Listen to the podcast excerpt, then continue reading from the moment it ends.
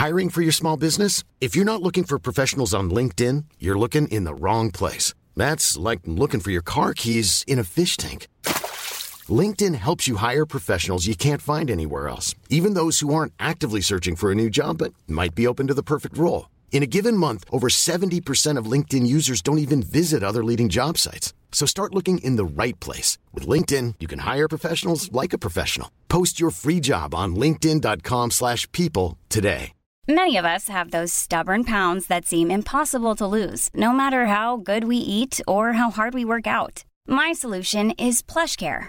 PlushCare is a leading telehealth provider with doctors who are there for you day and night to partner with you in your weight loss journey. They can prescribe FDA-approved weight loss medications like Wagovi and Zepbound for those who qualify. Plus, they accept most insurance plans. To get started, visit plushcare.com slash weight loss. That's plushcare.com slash weight loss.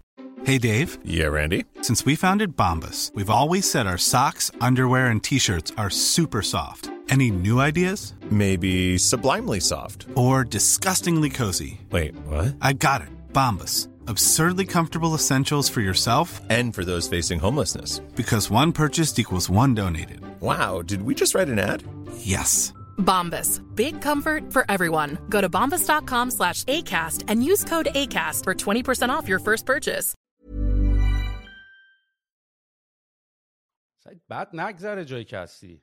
در واقع خود همشو خودم ساختم. تمام این گیاه ها رو این درخت ها رو کاشتیم. یه خرابه بود. تبدیلش کردیم. من دوست دارم ساختن و آره می‌فهمم. و خیلی جالبه. چون فکر کنم یه نقطه مشترکی که بین همه این تیپ آدما وجود داره این کلمه ساختن است. حالا منم اتفاقا داشتم فکر می‌کردم حالا چه ساخته یه محصول باشه چه ساخته یه پادکست باشه چه کاشتن یه گیاه باشه چه ساخته یه تصویر توی فریمی باشه. آدم دوست دوست داره یه چیزی بسازه. ببین یه مدت پیش بیمارستان که بودم محسن اومد پلوم یه روز از دیار شما. و با هم جستجو می‌کردیم که واقعا چیه که ما دوست داریم انجام بدیم چه چیزی رو لذت می‌بریم. ازش اون زندگی که می‌خوایم زندگی که ما دوست داریم زندگی که من دوست دارم چیه؟ و واقعا آخرش به این نتیجه رسیدم که زندگی که توش ساختن هست. از صفر ساختن بزرگ کردن و همین واقعا تمام کسایی که منو می‌شناسن این شاید خصوص... مهمترین خصوصیت اخلاقی من باشه سوی که دوست دارم بسازم. و از صفر ساختن و همون صفتایی که میگن کتابه هست که یه بابایی نوشته. از صفر ساختن رو ازش لذت می‌برم. وقتی که می‌سازیم بزرگ میشه و دیگه جای ساختن نیست البته همیشه جای ساختن هست می‌دونی؟ هیچ اینجوری نیست که تمام میشه. و این حیات هم که پشت من می‌بینی وقتی که اومدیم اینجا خرابه بود و یه پایل بزرگ خاک و گل و اینا و واقعا اینجوری نبود. این از صفر ساختیم با خلاقیت درست کردن انرژی این که یه چیزی تصور کنی که وجود نداره و بخوای ایجادش کنی. من از این واقعا حال می‌کنم. در حال حاضر لندن درسته؟ جان؟ در حال حاضر لندن این آره اینجا اطراف لندن چیزی که بیشتر الان دارم ازش حال می‌کنم دیدن توه سوهیل خیلی خیلی خوشحالم که می‌بینم آره و همچنین. شده بود. و من هم یعنی ما بعد از این که واقعا سعید از ایران اومدیم بیرون و من فکر کنم تقریبا برای همه یه نموره یه شکل یه یه احساس دپرشن ریز به عنوان اینکه رفتیم حالا از اینکه رفتیم چپتر بعدی زندگیمون خیلی خوشحالیم. ولی یه چپتر خیلی باحال پرتلاطم اصلا چون منم الان اینجا استارتاپ دارم دیگه. ولی اصلا استارتاپ زدن اینجا چطور؟ اینجا فقط حالا شاید در یه مقدار جنبه business یش حالا بالاتره. ولی تو ایران انگار یه game بود که داشتیم بازی می‌کردیم. یعنی ما داشتیم یه کاری می‌کردیم بقیه داشتن یه کاری دیگه می‌کردن. کلکلای بین استارتاپ ها حتی مسابقات فوتبال دستی و پینگ پونگش من بله. یادم مثلا توی آواتک ما اون موقع یه table tennis بود اونجا. پینگ پونگ بازی می‌کردیم. بعد اصلا سر مثلا سهام هم دیگه میبستیم. مثلا اینجوری که آقا نیم درصد سهام یه مسابقه بره.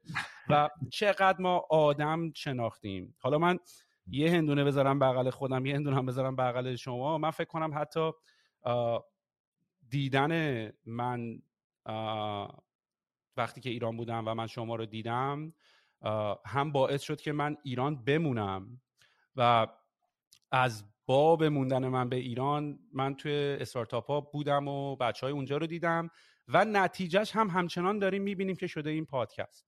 یعنی این پادکست نبود اگر این network ی که من تو ایران داشتم که با آدما پیدا کردم و این تجربه هایی که داشتم که بتونم به عنوان یه آدم first person به عنوان یه آدم اول شخص با دید خودم این استوریا رو بیان بکنم این وجود نداشت و یادم هم نمیره. اون روز یه بار محسن ملیری اومد به من گفتش که من چون وقتی پدرم فوت کرد اومدم ایران فقط قرار بود یه هفته بمونم.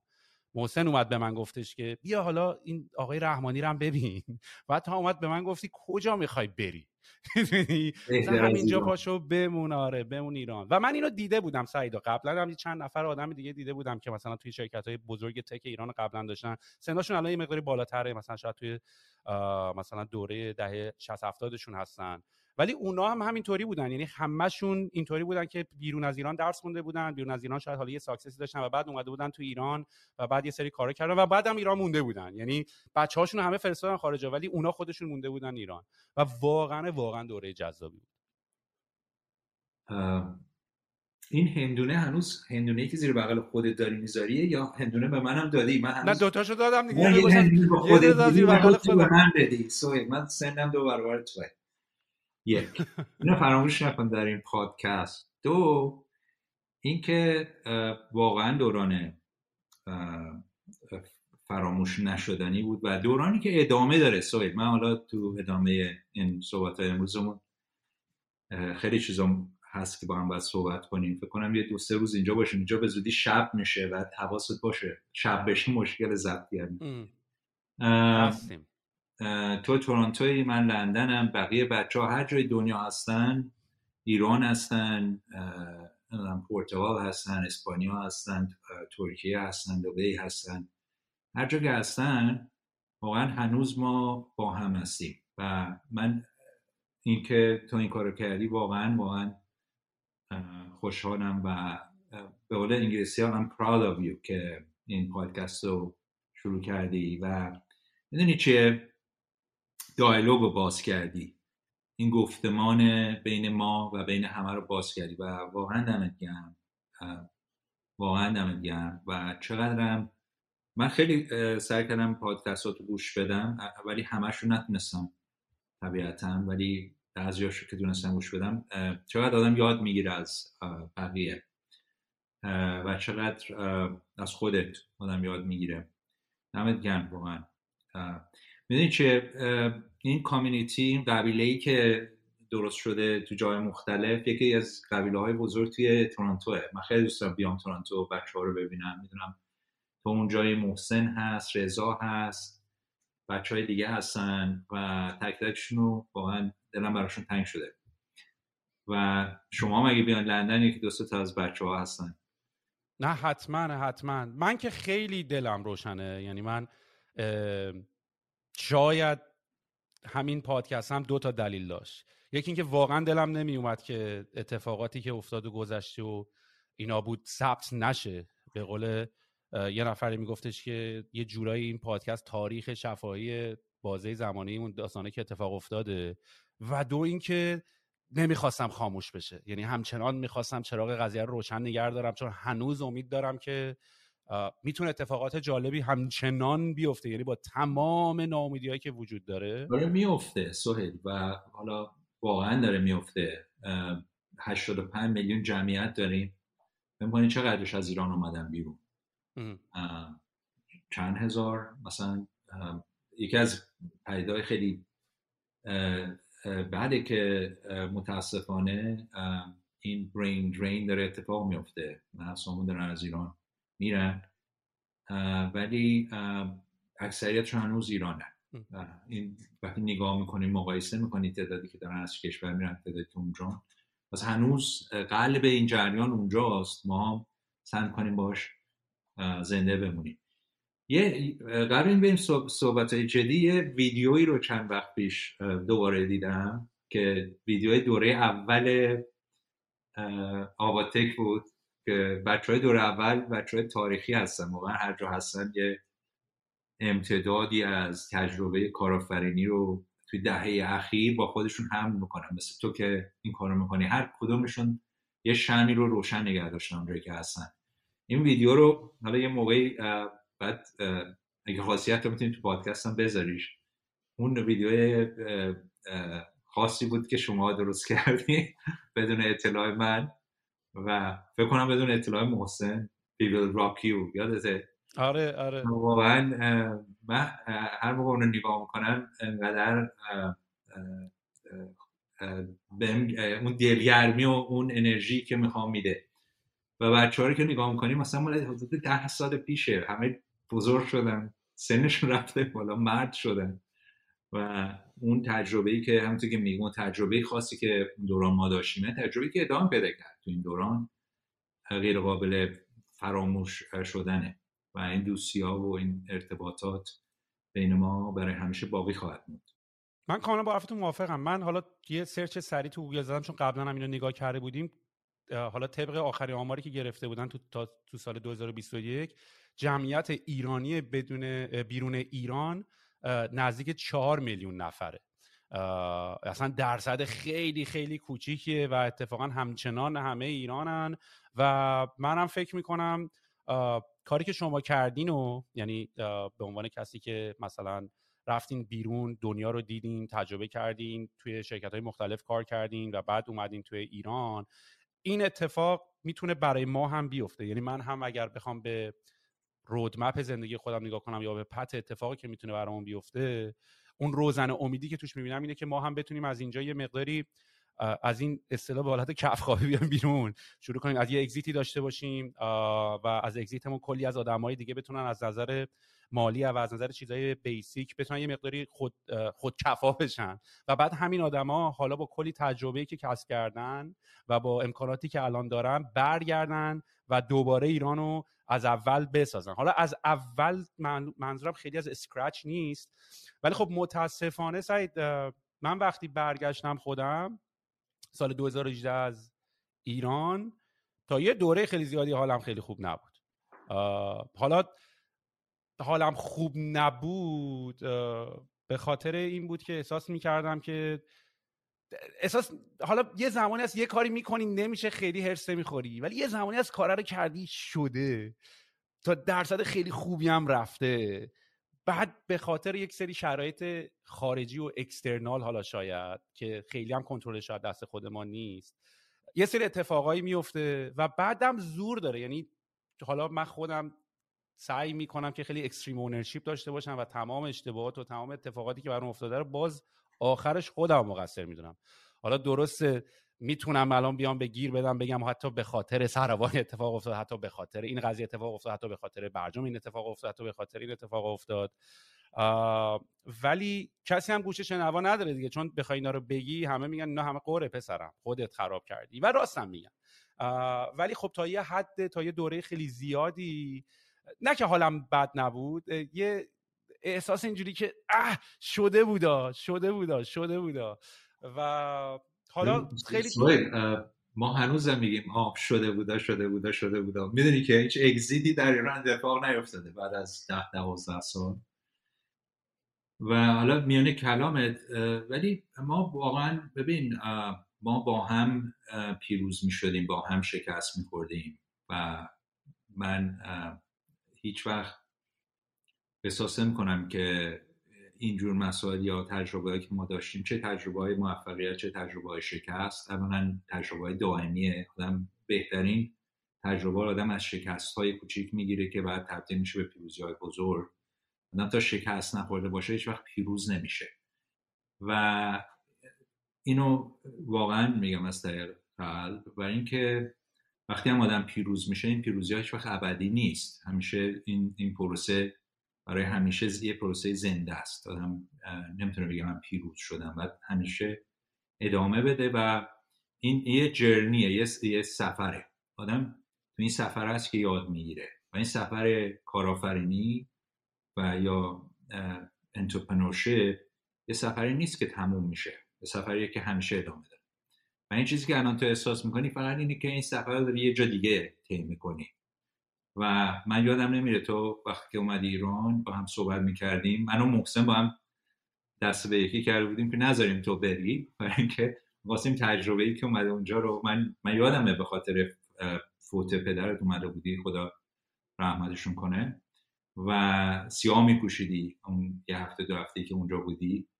و هم می‌رفتی سر خاک و سر سوگواری بعدم میامدی آقاتک و ما می‌گفتیم بعد یه جوری سوی رو نگه داریم دست پاشو ببندیم که نره و این همون که همون یه بار این تجربه رو تو کردی با اون سفری که اومدی ایران تو اومدی و موندی. و من یادم نمیره بچه فنی رو آوردی کمک کردی ساختی سختی کشیدیم جذب سرمایه مشکل بود. انجام دادیم رقابت بود. یادگیری بود. من فکر کنم میگن سوهیل آب دیده شد. سوهیلی که الان من می‌بینم واقعا آب دیده شد. و آدم نمی‌تونه زنده باشه و اشتباه نکنه سوهیل. یعنی من, من الان این تجربه سرطان که باش دست و پنجه نرم کردم امروزم دوست دارم برای اولین بار در موردش به صورت پابلیک صحبت کنم با تو. با هیچ کسی این صحبت نکردم تا حالا. آدم رو دگرگون می‌کنه طرز فکر آدم رو تغییر میده. یه یه عمقی پیدا می‌کنی از اون چیزهایی که واقعا بهشون علاقه داری بهشون دوستشون داری و از اون چیزهایی که واقعا دوست نداری و سیاهی می‌بینی توش و می‌خوای اونا رو بزنی کنار. اون تجربه‌ای که ما داریم تجربه غیر قابل تکراری نیست. ولی تجربه واقعا ارزشمندیه. تجربه هایی که تو الان داری تکرار می‌کنی به نحو دیگه تو ترانتو بچه های دیگه جای دیگه بچه های دیگه که تو ایران تو ایران. و ما یه قبیله شدیم که همه جای دنیاییم. اون آبی هستیم که همه جا روان شده. و واقعا بد میگم من الان هر جا من فکر کنم اون, جن... اون جنریشنی که در ایران این تجربه رو کردن و هنوز دارن می‌کنن یه یه یه جنریشن بسیار بسیار استثنایی هستن. و این تجربه و این خاطرهشون تازه شروع شده. یعنی بچه های ده شستی رو میگم ده, ده, پنجایی رو میگم ده هفتادی رو میگم ده هشتادی رو میگم. ده شستی ها بودیم که نه شما بودیم من که ما ده چلی هستیم. که ما تجربه رو داشتیم با هم انجام می‌دادیم. برای آدم واقعا جوون میمونه وقتی این کارو می‌کنه. اینو هم می‌تونم قول بدم. صد درصد. و منم راستشو بخوای حالا این همه قور تو دلم هست ولی من اگه برگردم عقب چیزی رو عوض نمی‌کنم. یعنی همیشه من نگاه می‌کنم و میگم آیا از جایی که الان هستی خوشحالی یا نه؟ و همیشه هستم تا یه جورایی. من یعنی یه شرایطی برای خودم همیشه فراهم بیارم که خوشحال باشم. و بعدش به این نتیجه می‌رسم که پس اگر از جایی که هستی خوشحالی دونه دونه اتفاقات کوچیک یا بزرگی که در گذشته برات اتفاق افتاده با چه دو جایی باشی که چه بچه خوب که الان هستی. پس من واقعا نمی‌دونم چیزی رو عوض بکنم. من حتی خیلی هم فکر می‌کردم که اگرم حالا همه چی خیلی هم خوب پیش می‌رفت اون وقت باعث می‌شد که من بمونم و بعد شاید اصلا حتی اون وقت بتر مود کمپانی جدید و الان با محسن نداشتم مثلا من باب مثال. ببینی ساید واقعا یک یه طرز فکر کارآفرین یه طرز فکر سازنده چیزی که دوست داره خلق کنه فقط گذشته یاد می‌گیره و دقیقا این من میگم من I believe in you و اینکه I'm proud of you. خب به فارسی نمی‌دونم چجوری میشه گفت I'm proud of you. من به تو افتخار می‌کنم. خیلی زیاد سنگینه. برای اینکه تک تک بچه های دیگه که این تجربه رو گذروندن که واقعا تبدیل به کارآفرینای شدید که هیچ وقت این راه رو دیگه کنار نمی‌ذاره من مطمئن تا آخر عمر این سازندگی رو حالا تو هر زمینه که باشه خلق کردن رو ادامه خواهید داد. و هر بار از بار دیگه بیشتر یاد می‌گیره. من بعضی از صحبت های تو, رو تو این دوران شنیدم واقعا اون اون اون بلوغی که در فکر تو ایجاد شده اصلا نمی‌تونم قابل مقایسه کنم با سوهیلی که ده سال پیش من دیدم مثلا تو ایران. مثلا باور کردنی نیست برای خودم. روشن هایی که کردی توی همین پادکست ها صحبت هایی کردی با آدم های بسیار تاثیر گذار و چراغی که کمک کردی روشن بمونه واقعا دمت گرم. این این سوهیل اون سوهیل نیست و این سوهیل که الان با هم صحبت می‌کنیم ده سال دیگه ببین چی میشه. این تجربه است که اکیومولیت میشه. و آره.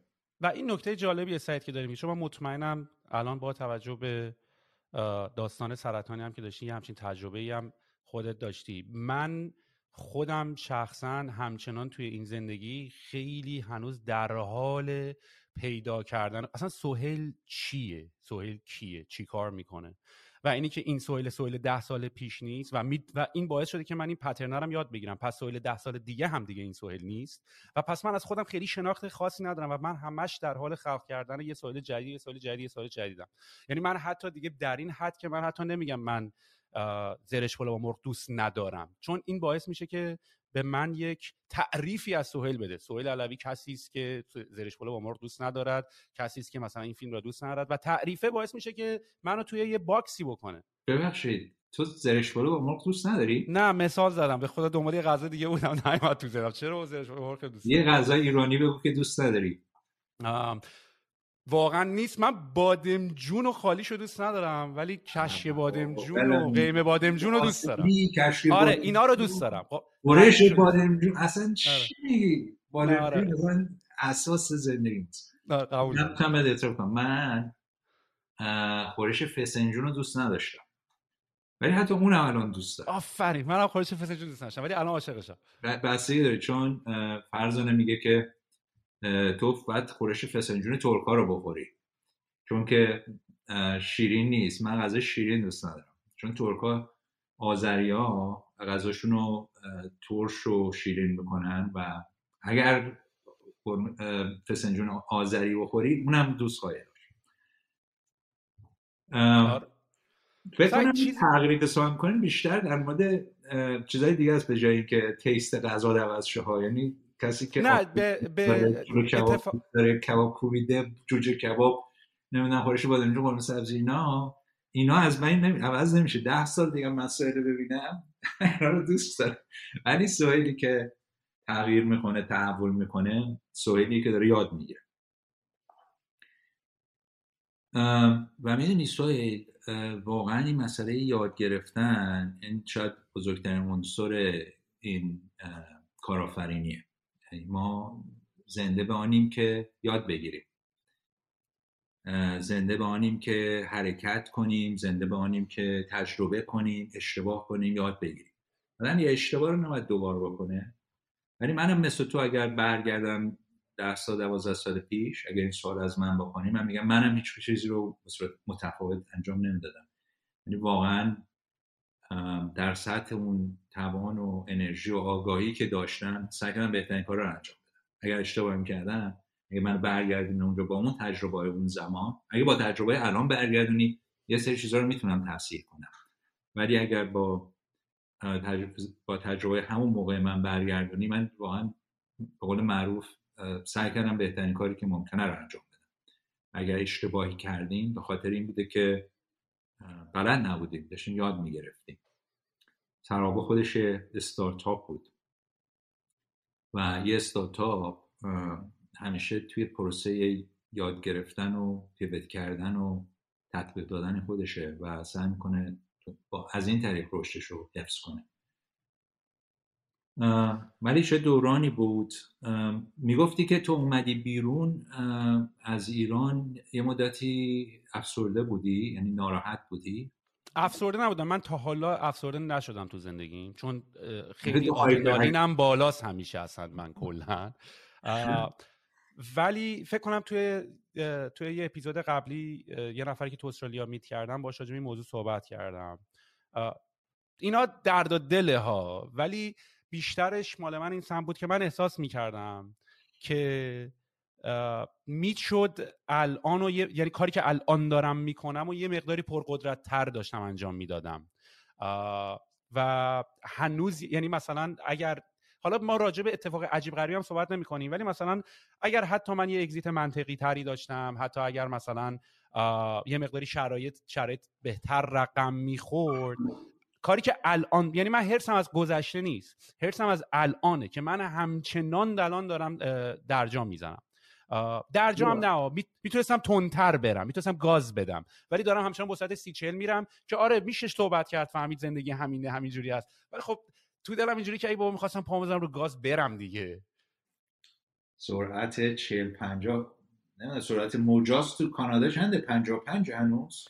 آره خب اینجا خیابوناش خیابوناش که واقعا ما هم رد می‌کنیم چون واقعا با اینجا سرعت موجاز 70 یکی از تفاوته که یه بار من من خب یاد دیگه یادته که یعنی می‌دونی احتمالا. من فوق لیسانس هم تو تو, تو انگلیس گرفتم و رفتم برای IBM کار می‌کردم. بعد حقوق اول من می‌دونی چقدر بود؟ وقتی شروع کردم تو IBM کار کردم با دو تا فوق لیسانس و لیسانس و نمی‌دونم فلان اینا اون موقع IBM مثل گوگل برای شما بود. شما نسل این دوران.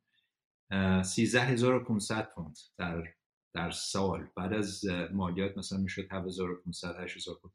یا رفتم ایران با یکی بحث می‌کردم یارو یکی بچه ها نه یارو با فوق لیسانس داشت راننده تاکسی می‌کرد. گفتمش برای چی داری این کار می‌کنی؟ تو که مثلا لیسانس و فوق لیسانس اینا داری. گفت درآمدش این بهتر از اینی که برم مهندسی کنم. این جریان مال دفعه اولی که من اومدم ایران 25 سال بعد از 25 سال. و من بهش اینو توضیح می‌دادم. می‌گفتم که آدم تجاربشو می‌سازه درآمد پول پول در آوردن اینا خب لازمه برای زندگی ولی اون تصمیمات رو اون نباید بگیری آره من 13500 پوند می‌گرفتم در آی بی ان. بخاطر این دو تا فوق داشتم و 35 ازش هم می‌دادم برای مالیات. ولی پولامو جمع کردم. یه ماشین تند خریده بودم و یه ماشین دست دوم سوم بود البته. بعد عاشق سرعت بودم. مثلا تو این جاده های باریک انگلیس با سرعتی می‌رفتم که 90 100 هیچ پلیس هم نبود. مثلا یکی دو بار دو سه بار اینجوری دوره خودم چرخیدم صبح زود بود مثلا جاده خیس بود. من با این دست فرمون و با این سرعت وقتی از آیبیم استفاده دادن اومدم چیز آمریکا دوباره تو آپست نیویورک. اونجا شروع کردم اون استارتاپ اولم تو آمریکا زدم پتلای تکنولوژی و عادت داشتم که با سرعت خیلی بالایی برم. مثلا ماشین رو می‌دادی به من من مثلا می‌دید رو 90 دارم میرم. 90 مال. و اونجا مثلا تو آمریکا مثلا 55 اینا. کیلومتر نه؟ در اونجا هم تورنتو کیلومتر. آره. بعد یه بار داشتم از سیراکیوس داشتم رفتم اتیکا سوی شبم بود. مثلا از سفر اومده بودم سیراکیوس اول نزدیکترین شهر بود مثلا فرودگاه بین المللی بزرگتر داشت. داشتم شب توی این کوچه ها کانتری ساید آمریکا رانندگی می‌کنم بین این مزرعه ها اینا. بعد یه دفعه سرم بلند کردم تو آینه نگاه کردم دیدم شاید ده تا ماشین پلیس داره دنبال من میاد همه اینا دارن چراغ می‌زنن. و من تنهایی مثلا وسط این جنگ گفتم این جنگل و مزرعه اینو چهار کنم؟ وایسم اینا ممکنه چه بلای سر من بیارن؟ و یا اینکه بعد سرعت ادامه بدم. خلاصه وایسادم و می‌دونی تو اونجا آمریکا نباید بیاد پایین. کانادا هم همینطوریه. نباید پیاده شد پیاده نشدم و پلیس ها اومدن با این اسلحه ها اینا. فکر کنم مثلا من یه چیز دارم از چیزی فرار می‌کنم. با چاشوی دوزی چیه؟ حالا قیافه شرقی. پاس چیز رو میدین. مثلا سعید سید سعید رحمانی خسروی سید رو نداشت سعید رحمانی هم کافی گفتش که چهار داری می‌کنی با این سرندی گفتم ببخشید من اصلا حواسم نبودم تو آمریکا رانندگی می‌کنم. فکر کنم دارم تو انگلیس رانندگی کنم اونجا سرعت سرعت مجاز مثلا 70 80 مایل در ساعته. یه جریمه یه حکم بهم داد برای اینکه یه عالم پوینت گرفتم و دیگه آدم بشن که با سرعت رانندگی نکنه. که البته ادامه دادم این کارو. و ولی برای اون وکیلای قاضی اونجا نامه نوشتم که من چون از آمریکا اومدم و از انگلیس اومدم و سرعت اون مجاز اونجا اینطوری بوده من اینجا که اینجا رانندگی می‌کنم لطفا ما رو ببخشید و تصدیق ما رو نگیریم چون سرعت مثلا 80 90 که میری توی 55 تصدیق اصلا می‌گیریم از بحث اصلی خارج شدیم ولی یکی از تفاوت‌های مسئله همین سرعت است که تو میگی. سرعت سی چل فکر کنم کمه. سویل بعد دیگه 55 که رد کنی 65 70 بری. خب میگم دیگه میگم من تنها قسمتی که یه مقداری توش غم دارم اینم این بود که من الان می‌تونستم مرحله بد باشم. یا آجر رو آجر این احساس آجر رو آجر گذاشتنه ما های آجر رو می‌ذاریم بغلش. به جای که آجر رو بذاریم رو هم هی من دارم یه آجر می‌ذارم کنارش. هی دارم هی دارم افقی هی دارم می‌سازم ولی بالا نمیره.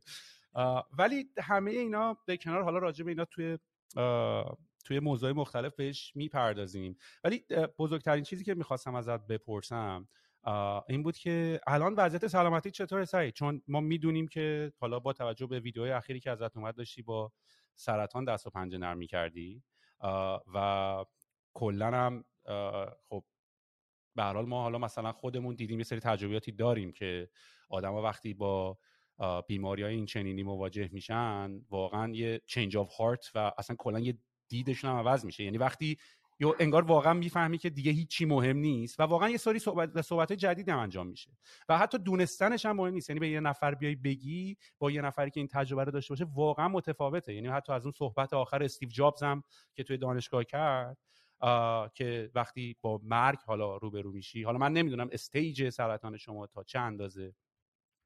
بوده که دوستان اول راجعش صحبت بکنیم ولی خب می‌تونم متوجه بشم که این چنج اف بوده. اصلا سوال اول شاید اینطوری مطرح بکنم که آیا این صحبت ها آیا این شکست سکوت که حالا داشتیم که حالا بهش می‌پردازیم این آیا بر میگرده به این تجربه سرطان؟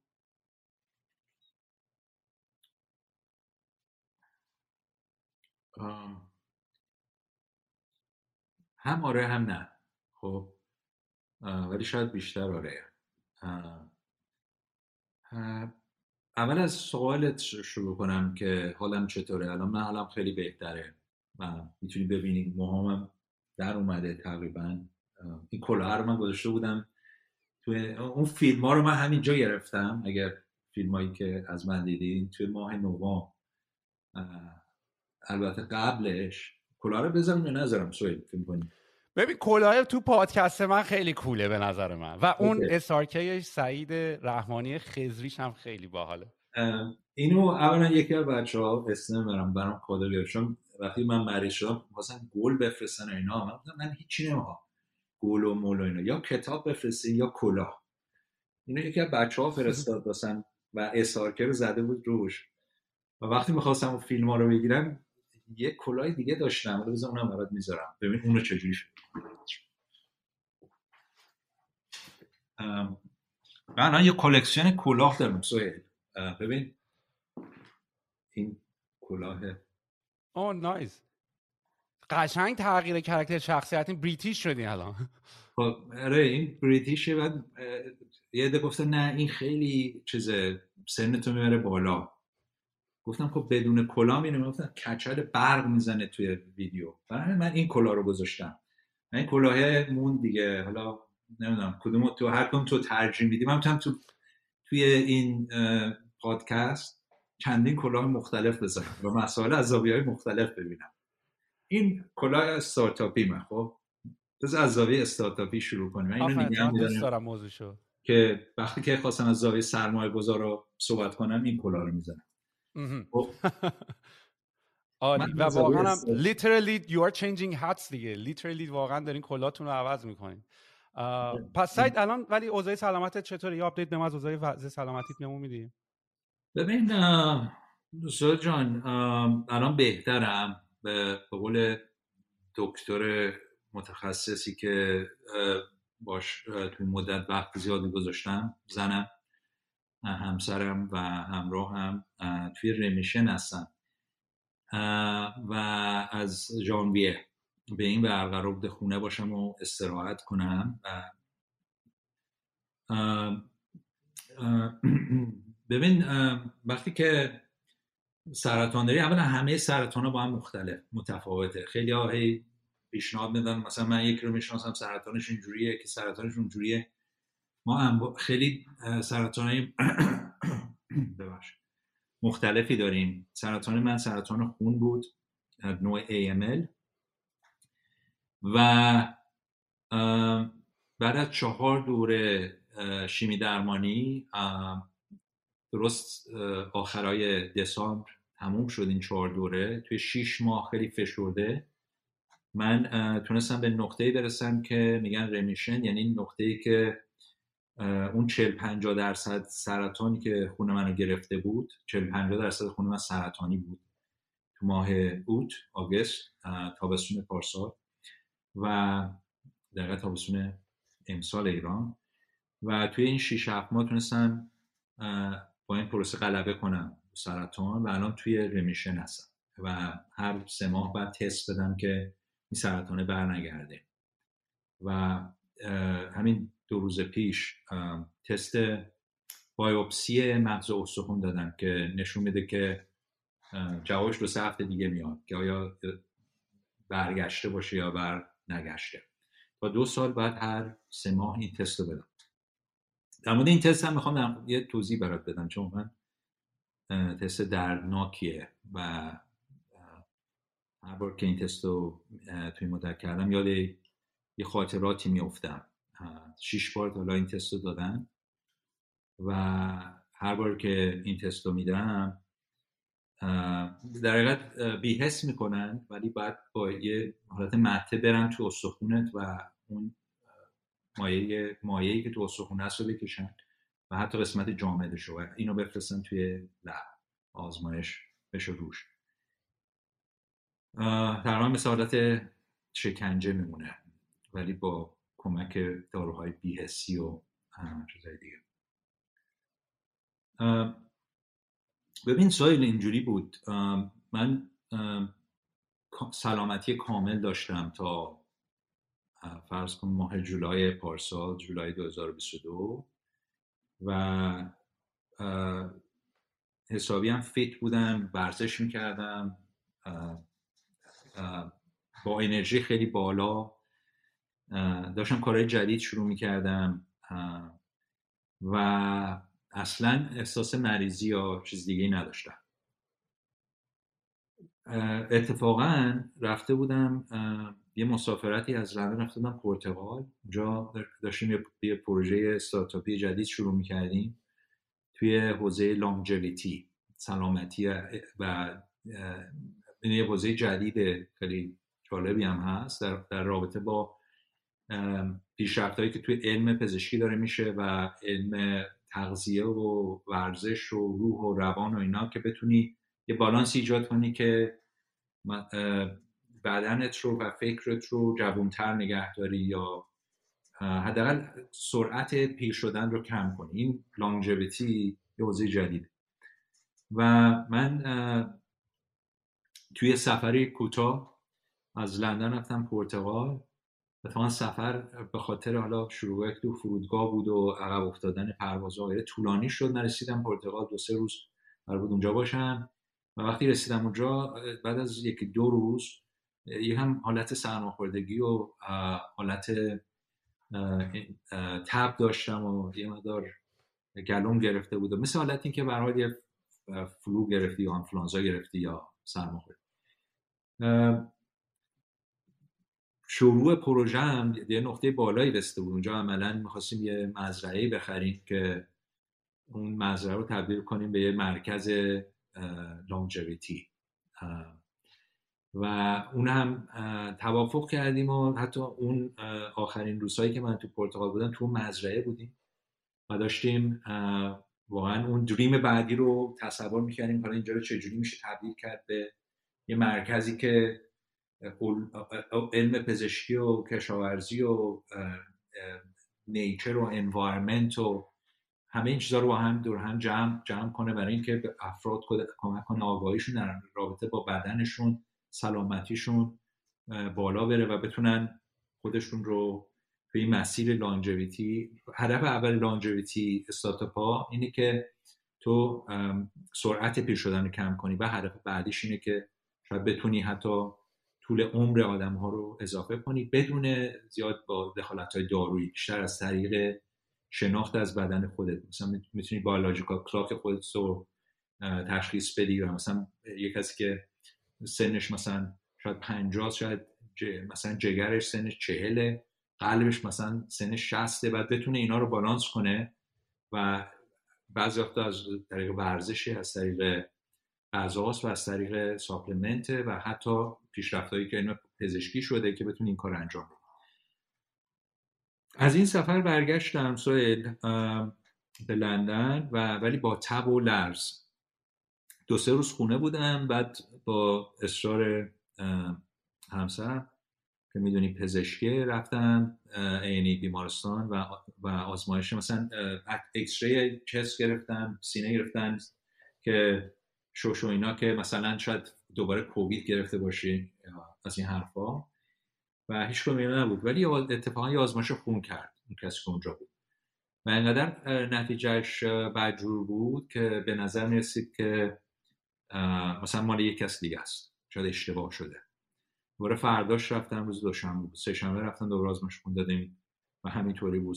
روز چهارشنبه دوباره همین ریزالت بود که گلوبولای سفید و قرمز اومده بود پایین و و یه چیزی بهش میگن نیوتروفیل که نماد این آمادگی بدن در مبارزه با ویروس و ایناست. و این به حد بسیار بسیار پایینی رسیده بود. زیر مثلا point مثلا 2% که نرمالش باید مثلا دو به بالا باشه. و روز پنجشنبه دیگه دوباره رفتم بیمارستان. یه متخصصی که اونجا بود که آشنا بود گفتش که به نظر می‌رسه من نگاه کردم زیر میکروسکوپ خونت یه انامالی داره یه اشکالی داره. و این همان روز جمعه آزمایش همین باپسی مغز استخون دادم و جمعه عصر گفتن سرطان داری سرطان خون. و فکر سالم سالمی روینتنی هیچ مشکلی نداری. فکر کن این مسائل برای بقیه اتفاق میافته. بعد میری و می‌بینی که در از یک هفته بهت میگن که سرطان خون داری و اکیوت هم هست. یعنی در سطحی هست که باید سریعا وارد پروسه درمانی بشی. روز شنبهش دخترم و پسرام صحبت کردیم من فرزانه. بعد اینکه خودمون اندازه کافی قصه و گریه و اینا کردیم که چرا این اتفاق افتاده. بیشتر 24 ساعت طول نکشید. بعد شروع کردیم برای اینکه راه کار رو پیدا کنیم که مهمترین چیزی بود که آدم به فرزنداش بگه و به خواهر و برادر و روز یک شنبه من رفتم مرکز درمان سرطان انگلیس. که یکی از به حال شانسی که من داشتم اینجا بودم و یکی از مراکز بهترین مراکز درمان سرطان توی دنیاست شد و پروسه درمان شروع شد. ولی ببین این پروسه دو هفته اولی که من اینو تجربه کردم خیلی شاید سه هفته اول چون این هفته اول که این بود که از سالم بودن بهت میگن که سرطان داری و هنوز تا آخر لحظه آخر این امید داری که سرطان نباشه. می‌دونی؟ داری fingers cross اینطوری نیست. من ولی میگن که داری. و باید با این واقعیت روبرو بشی. از همینجا این پروسه شروع میشه. اینجاست که این پروسه شروع میشه که با خودت میگی که okay من سرطان دارم.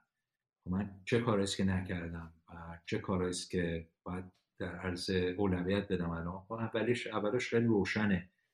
اولین چیزایی که بهش اولویت میدی اینه که به, به خانوادت بگی و آرومشون کنی بگی مسئله نیست. ولی تا نزدیک سه هفته بعدش نمی‌دونستیم که این اصلا قابل درمان هست یا نه.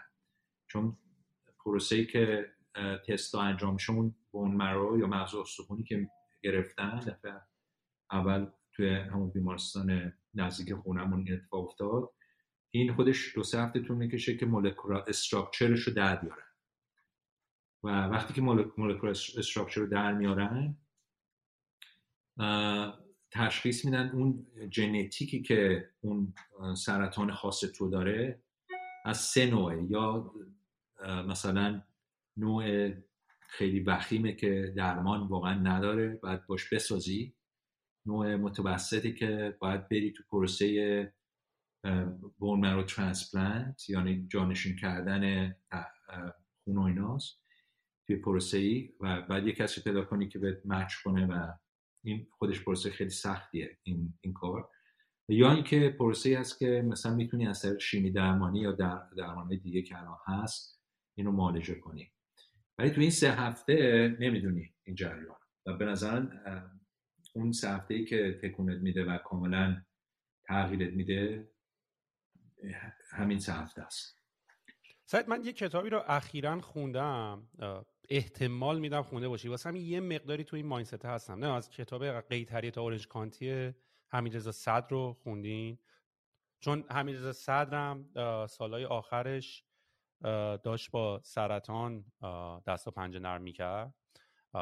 و آخرای یعنی می‌دونست که داره دیگه میمیره و شروع کرد document کردن. حالا از نگاه یک نفری که می‌دونه داره میمیره دنیا رو حالا چجوری می‌بینی؟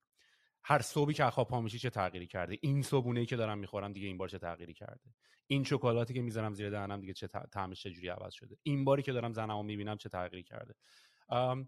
کتاب حال خوب کنی نیست ولی خیلی چشم باز کنه. یعنی برای منم که خوندم این سوالا خیلی زیاد برام مطرح شد که این کار بعدی که حالا می‌خوام بکنم یه ارزششو داره یا نداره. این حرکت بعدی که می‌خوام بکنم استرسشو بخورم یا نخورم. و واقعا هم عوض میشم. من حتی این اتفاق برای پدر خود منم وقتی اتفاق افتاد اونم خیلی یه هوی بود. یعنی پدر منم در اوج سلامت فرداش نبود. و من برای خودم داشتم و پدر منم یه کرکتری داشت که منم ازش برس بردم هرس. یعنی هرس فقط من می‌خورم پدرم خیلی هرس می‌خورد. و بعدش اینجوری بودم که چه فایده این همه هرس ها چه فایده؟ و تجربه عجیبیه. شاید واقعا یکی از بزرگترین هدایاست. یعنی به نظر هر کسی شاید نیاز داره این فرصت رو یه بار تجربه کنه. یعنی این چانس رو داشته باشه که با مکس دست و پنجه نرم بکنه و برگرده دوباره زندگی کنه. Highly recommended. ولی به انگلیسی میگه highly recommended but don't, don't uh, wish it on anybody. ولی یعنی اینکه این صحبت کاملا درسته که شاید تا الان من بهت میگم این عجیب ترین و متحول کننده ترین تجربه ای که من تو زندگیم داشتمه. و من یه مقدار کم تجربه ندارم. می‌دونی اینو.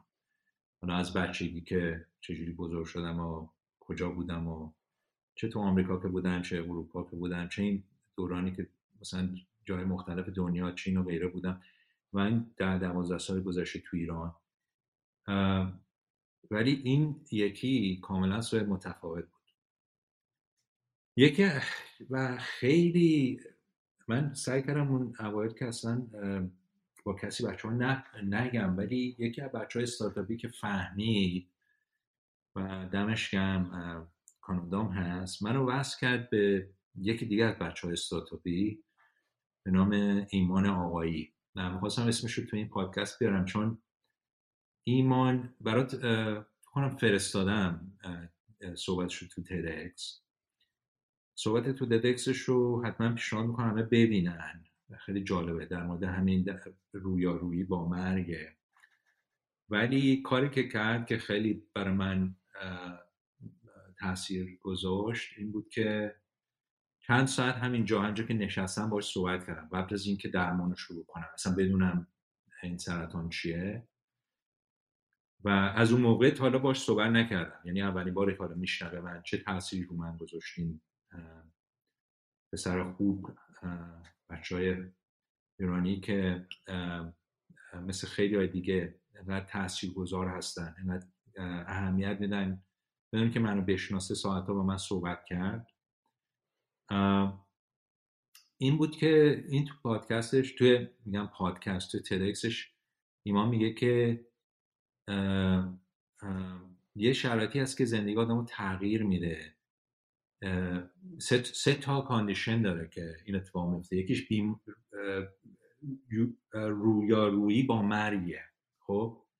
ما یه سری هبیتا داریم یه سری کارا انجام میدیم که خیلی کارهای مثبتی نیست. همونجور که خودت الان می‌گفتی. یعنی یه سری کاراست که اصلا یه سری کاراست که مثلا سازنده نیست. یه سری کاراست که شاید مثلا اون مثالش اینه که ما یه عالمه وقت می‌ذاریم تو سوشال نتورک تلویزیون نگاه می‌کنیم کارهای دیگه می‌کنیم که شاید اطلاق وقته. می‌دونی؟ ولی یه سری تصمیم مهمی که باید تو زندگیمون بگیریم و نمی‌گیریم. یه رویا روی با مرگ حالا چه سرطان باشه یا تصادف باشه یا چیز دیگه یکی از اون شرایطی که این زندگی رو برای آدم تغییر میده و امکان اینا ایجاد می‌کنه که آدم اون تاسف هایی که تو زندگیش داره رو در تو مدت بفهمه چیه. ریگرتس تاسف و اگر که زنده بمونه از اون تخت رخت خواب یا تصادف یا بیماری یه فرصتی برای تغییر داشته باشه. برای سوال همین حرف به این کوچیکی تمام مدت که من مریض بودم من دو سه ماه واقعا حالم خراب بود و انقدر حالم خراب شد که من نمیستم بیشتر از نیم ساعت یه ساعت مثلا با کسی ببینم یا حرف بزنم. یعنی همش تو وقت خواب بودم و سرمای مختلف بهم وصل بود. حالا برای تعریف می‌کنم چرا اگر بخوای بدونی. ولی هر روز صبح که بیدار می‌شدم می‌گفتم من چقدر خوششانسم که این بیماری رو گرفتم. چون که احساس می‌کردم این من ببین رو رویارویی با مرگ ما از مرگ وحشت داریم. خب؟ وحشت از مرگ شاید چیزی که بزرگترین تاثیر تو زندگی انسان داره. می‌دونی تفاوت انسان با بقیه حیوانات چیه؟ یه کتاب فلسفی میخوندم اینی که می‌دونیم ما میمیریم. باریکلا. این کتابو یکی از دوستان مشترکمون فکر کنم به تو هم داده تو هم خوندی. و خیلی کتاب عالیه. یعنی تمام فلسفه های دنیا تمام مذاهب دنیا تمام صحبت های عمیق دنیا سر این هستش یه آرامشی برای انسان ایجاد کنه چون انسان تنها حیوانی که می‌دونه میمیره. می‌دونی؟ حالا تو تو سن من سن تو بودن شد در مرگ فکر نمی‌کردم. الانم فکر نمی نمی‌کردم تا موقعی که رفتم با این سرطان روبرو شدن. ولی واقعا یه بخشش خیلی زیاد پیچیده نیست.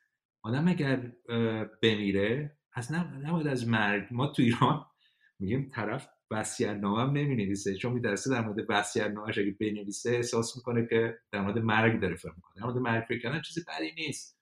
ولی نه به صورت اینکه آدم بخواد منفی نگاه کنه یا ناامیدی باراش ایجاد کنه.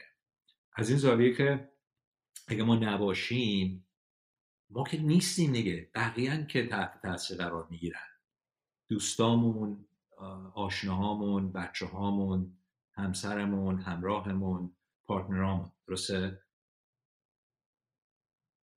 پس مرگ زیاد وحشتناک نیست برای اون کسی که از اینجا میره. و همه ما الان وقتی به سن من می‌رسی تفاوت من با تو اینه که البته من متاسفم که تو پدرتو از دست دادی. من پدرم دو سال پیش فوت کرد. سن 98 سالگی و کلا ما خفریا زیاد ساده جونمون رو نمیدیم بریم. نه زیاد خفریا جون دوستن. ولی خدا بیامرزدش خوب زندگی کرد و تا آخرین لحظه من چقدر شانس داشتم سویل وقتی که پدرم داشت فوت می‌کرد کسی که کنارش بود تلفن رو گرفت و به من زنگ زد. من تو واتساپ دیدمش. چون من نمی‌تونستم ایران باشم. و دیدم چهرش رو و چشامون به چش هم افتاد. و تو هم, تو هم امیدوارم همه این این آرزو من این شانس رو نداشتم. متاسفم یعنی می‌دونی؟ یعنی من این شانس رو داشتم و هیچ وقت اون صحنه از ذهنم نمیره. داستان شاید غم بشه توی پادکست. ولی داستان غم انگیزی نیست. من چقدر خوشحال بودم که پدرم تا آخرین لحظه سالم بود. رو پای خودش بود و تونست اینا سلامتی سوال که از بزرگترین چیزاست که آدم یاد می‌گیره. مهمترین چیزه. واقعا هیچ چیزی نمی‌تونه جای سلامتی رو بگیره. سلامتی فکر سلامتی بدن.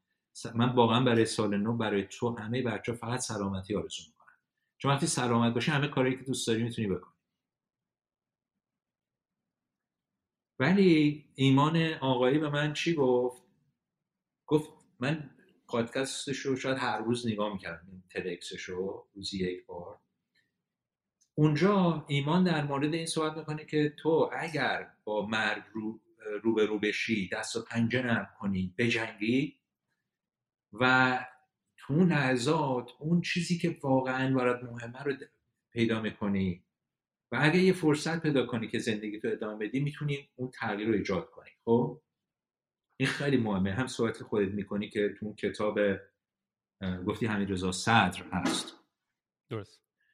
ببین توی همون ترکس ایمان این در مورد این صحبت می‌کنه. در مورد یه کتاب دیگه صحبت می‌کنه که این کتاب هم حتما پیشنهاد می‌کنم بخون Five Regrets of Dying People که یکی میاد مصاحبه می‌کنه با چند صد آدمی که آدمایی که شاید تاثیرگذار بودن زندگی نمی‌دونم واقعا تاثیرگذار بودن رو چجوری میشه تعریف کرد ولی میاد با اینا سوال می‌کنه که در وقتی دارن میمیرن چه رگرت هایی دارن؟ و پنج اول اینا همشون تبدیل میشه پنج اول یعنی پنج که همه به صورت مشترک سریعتشون احساس می‌کردن. اون تعصبشون هست ریگرتشون هست. این پنج تاست که من توی مدتی که بیمارستان بودم نزدیک 5 6 ماه تقریبا هر روز به اینا فکر می‌کردم. اولیش اینه که چجوری من اینا رو ترجمه می‌کنم طبیعتا. زندگی بکنم که به اون باور دارم تا اینکه زندگی بکنم که از من انتظار دارم.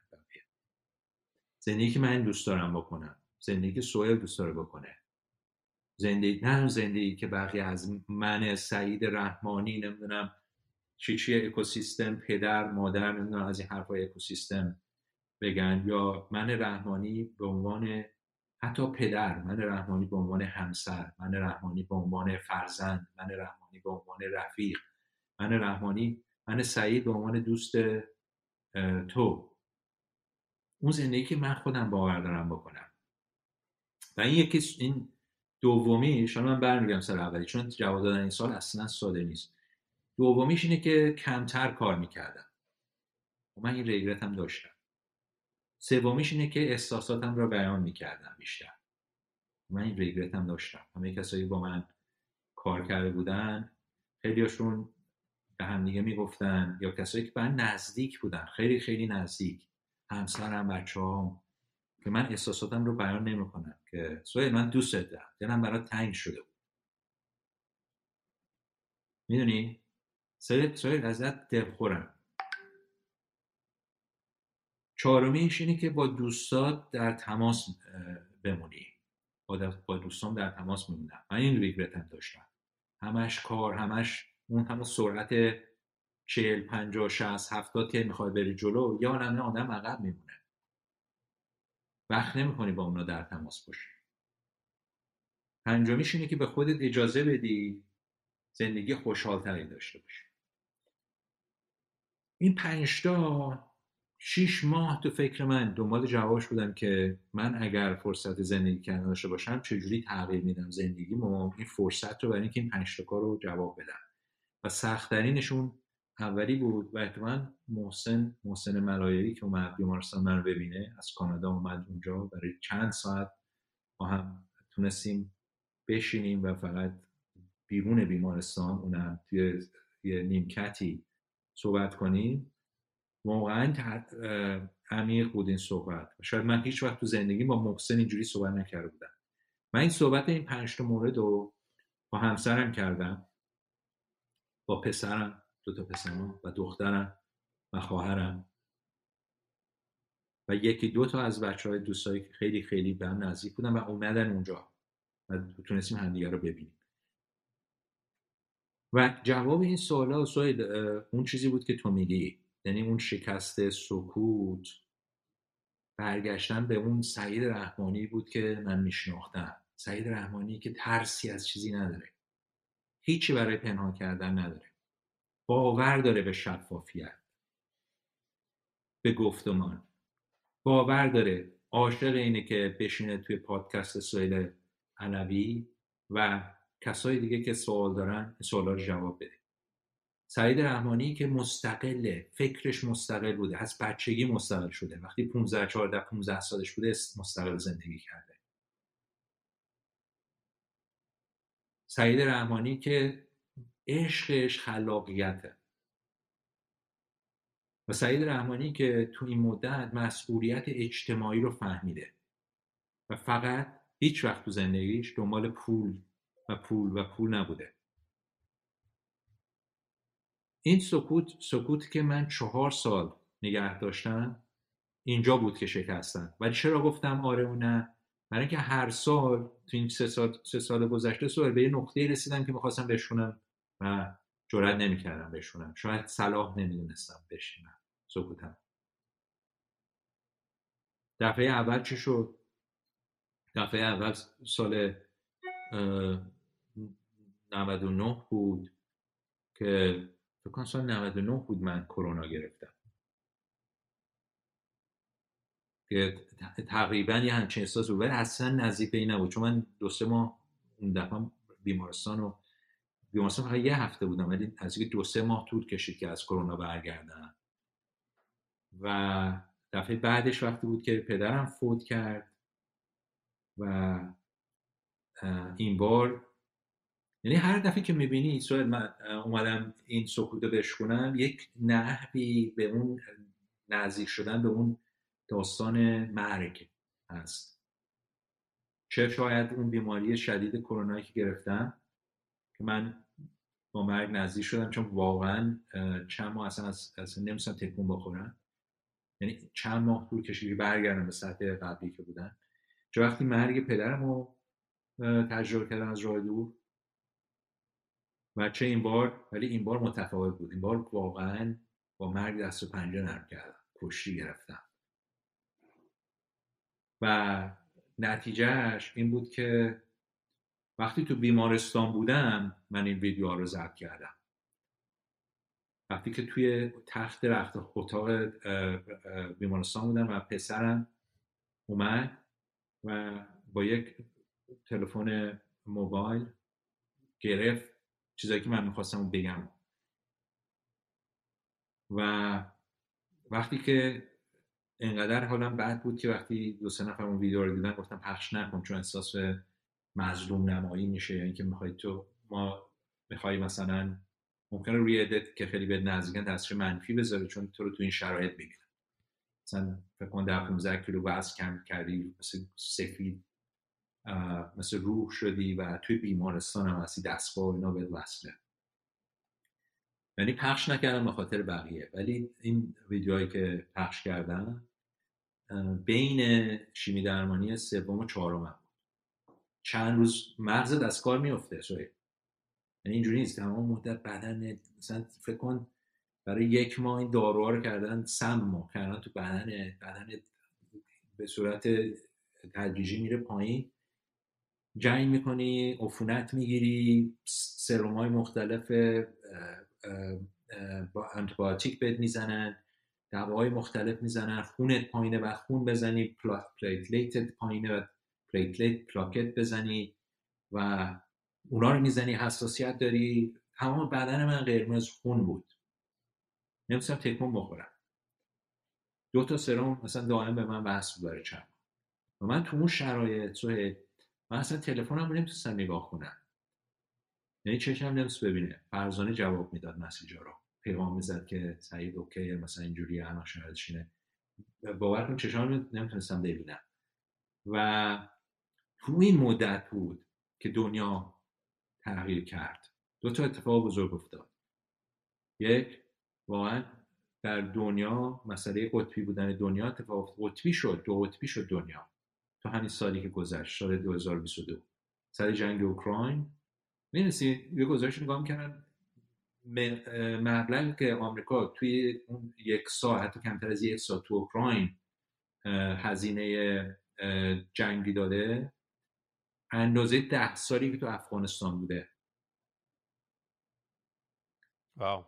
یعنی چی؟ سوید یعنی از نظر من جنگ جهانی سوم داره اتفاق میفته جنگ جهانی سوم شاه دوم نداره که. فقط اینه که شاید به بروغی رسیده جامعه جهانی که جنگ مثلا چیز اتمی استفاده نمی‌کنه. حالا شاید هم اکستریم من ببینم. آدم یکم اکستریم من ببینه من. توی ایران هم همین اتفاق افتاد. توی ایران توی شش ماهی که من توی بیمارستان بودم من اصلا هیچی نمیستم چه اتفاق افتاده. یکی اشتباه هم, هم با هم قول داده بودن همه دوستا بچه ها فامیل که هیچی به سعید نرسه. ولی یه دفعه مسیج اومد در مورد هشتگ محسا امینی و اتفاقی توی, توی جامعه ما اتفاق افتاده بود. و دو قطبی پولاریزیشنی که توی تو جامعه اتفاق افتاد. توی این شیش ماه. و وقتی که من فهمیدم من دیگه شب و روز نداشتم. سوید به, به خودم به خانوادم و همسرم قول داده بودم که کار نکنم فکر نکنم غیر از هیچ چیز غیر از سلامتیم ولی شب روزا وقتی اونا مثلا یا همسرم اونجا بود یا پسرم یا دخترم اونجا بودن وقتی که بودم من فقط به سلامتی فکر می‌کردم. شب تا صبح خوابم نمی‌برد سوه با اینکه با اقسام دوار زدن تمام بدنم داره از بین میره خوابم نمی‌برد. چرا؟ چون این این نگران بودم. و واقعا احساس می‌کردم که چه مشکلی بچه های استارتاپی تو ایران الان دارن. چجوری بین بین واقعا عدم شفافیت عدم استقلال عدم خلاقیت عدم وجود مسئولیت اجتماعی بین آدم هایی که کاملا بی ارزشی رو ثابت کردن. چه افراطی داخل بودن چه افراطی اپوزیسیون بودن. چگونه تحت فشار قرار بودن. بخشی از بهترین سالمترین شفافترین بخش جامعه ما. بچههایی که من تک تک میشناختم. و خود منو توی تخت مریضی بیماری هستی سوال می‌دونی چی فکر می‌کنی؟ می‌کنی من چی کار کردم تو زندگیم؟ مثلا آیا مثلا همسر خوبی بودم پدر خوبی بودم دوست خوبی بودم؟ آیا تونستم؟ هم صحبت که خودت می‌کنی. آیا تونستم روی زندگی تاثیر مثبت بذارم؟ و من لاقل احساس می‌کردم که من خیلی کارهایی که می‌خواستم تو زندگی بکنم و کرده بودم. می‌دونی؟ و خیلی کارهایی هم نکرده بودم. آره خیلی کار کرده بودم با, خانوادم وقت نذاشته بودم. احساساتم رو به خیلی نگفته بودم. به پسرم نگفته بودم که دوستت دارم به دخترم نگفته بودم که دوستت دارم. به دوستام با دوستام در تماس نبودم. شاید می‌تونستم خیلی خوشحالتر زندگی کنم. ولی یه کار کرده بودم. به اون زندگی که باور داشتم و که خلق کردن بود ارزش ایجاد کردن بود و انجام داده بودم. ولی حتی اونو از بین داشتم میبردم. این درد داره. وقتی که توی تخت مرگ هستی مثلا می‌بینی اه چرا؟ چه منفعتی حاصل می‌شد؟ به کی منفعت می‌رسید؟ چرا؟ من این, این سوال خیلی سوال اساسی با هم بود ولی مهمتر از چرا این بود که داره اتفاق میافته. و چجوری ناحقی دروغ پردازی تهمت زدن؟ می‌دونی؟ فکر کن حالا خودت بذار جای من. سرطان خون داره تمام بدنتو می‌گیره. بهت میگم 50 درصد بدنت خونت سرطانیه و داره به سرعت پخش میشه ولی نه از بین ببری چشم. من تمرکز می‌کنم رو این برای 6 ماه یه سال. من فکر کنم این حق داشتم. بعد میای می‌بینی سرطان دروغ سرطان تهمت زنی سرطان بیارزشی داره جامعت رو می‌گیره. نه فقط از رسانه های زرد بلکه از رسانه های سیاه. نه فقط از ایران اینترنشنال بلکه از شبنامه. نه تنها از شبنامه بلکه از ویس آف امریکا سویل چرا ما اینقدر دروغ پردازی دامن اجازه میدین دامن پیدا کنه؟ مگه ما نمی‌دونیم واقعیت چیه؟ آیا این وحشته؟ وحشت از شفافیت وحشت از صحبت کردنه وحشت از استقلاله وحشت از چیه؟ از چی میترسیم؟ سرطان خون سرطان دروغ سرطان امنیتی. سرطان امنیتیه. امنیت هر کشوری مسلم مهمه. ولی سرطان امنیتی یعنی کسی که مغزش رو سرطان امنیتی خورده و هیچ چیزی رو نمی‌تونه غیر از با عینک امنیتی ببینه. سوید ما ماها. خب؟ نه جاسوس دول خارجی بودیم. که این سرطان امنیتی که تو شب شبنامه می‌زد بیرون از حمله به دفتر سراوا می‌زد بیرون از گرفتن و زندان کردن می‌زد بیرون. و نه جاسوس نمی‌دونم جمهوری اسلامی هستیم یا حاکمیتی هستیم. هیچ کدوم نیستیم و میشه اینجور بود. میشه مستقل بود. میشه شفاف بود. میشه خلاق بود. میشه مثبت بود. و ما پروفش هستیم. ما ما ثابت کردیم که میشه. اکثریت شرکت ها و بچه های استارتاپ ایران مستقلن شفافن و خلاقن. سه تا ارزش اصلی. نمونه شوی. اگر تو وحشت داشتی از چیزی که صحبت نمی کردی نه به خاطر این نیست که می‌خوای معروف بشی. برای این هستش که دنبال حقیقت آدم. واقعیت رو دوست داره نه دروغگویی رو. نمیترسه. ما نمیترسیم. ترس سوی تمام ترس هایی که من داشتم که بسیارش ترس این شخصی هم نبود. ترس رعایت کردن این که مبادا فلان کس که تو ایرانه ضربه بخوره. مبادا به سهامداران سراوا بگن بالا چرشتون ابراز روه مبادا به بچه های استارتاپی مشکلی پیش بیاد. مبادا این مبادا آن. نه. این مبادا ها فقط از طریق شفافیت می‌تونه اتفاق بیفته. گفتمان باز. سوال می‌دونی ما چجوری شبنامه رو تبدیل کردیم به یک رسانه بی ارزش بی تاثیر می‌دونی داستانشو؟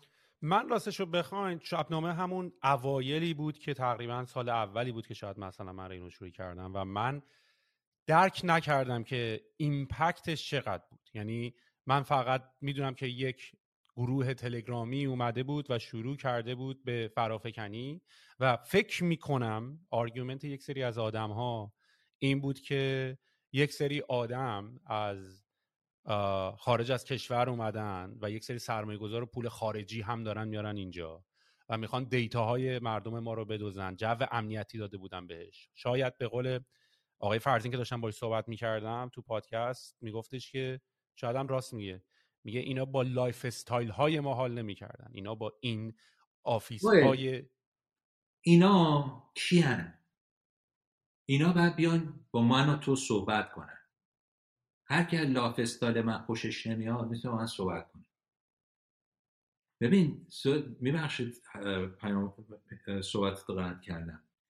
ببین سوال جان شبنامه یک کانال تلگرافی محفوف نبود.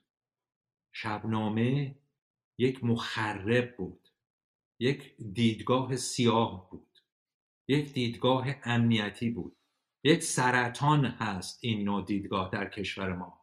و تا این سرطان از بین نره نه استارتاپ می‌تونن راحت زندگی کنن خلاق باشن و رشد کنن و نه ایران جلو میفته همین دیدگاهی که جلوی رشد سراوا رو گرفته جلوی رشد سرمایه گذاران دیگر رو گرفته جلوی رشد ورود سرمایه خارجی رو گرفته جلوی رشد گسترش استارتاپ های ایرانی رو گرفته. این دیدگاه به نظر من دیدگاه امنیتی شاید اگر کسی خائن هست کسی داره خیانت می‌کنه اون کسی که این دیدگاه رو داره اشاره میده. نه من نه تو نه بقیه ما. تاثیرش می‌دونی رو زندگی من چی بود؟ از سال 94 93 94 هر روز که صبح پا میشی یه کسی به دروغ گفته یه تهمت زده. من رهبر تغییر بودم. تغییر چیز خوبیه آقایون. تغییر من کاتالیست چینج هستم. من افتخارم هستش که ما افتخارمون هست که کاتالیست تغییر هستیم. ما تا موقعی که زنده باشیم تغییر ایجاد خواهیم کرد. هر موقع من تغییر نکنم دیگه آب راکدی شدن که دیگه تمومه. باید بمیرن استارتاپ ها تفاوتشون با نهادهای دولتی و خصولتی و حکومتی همینه.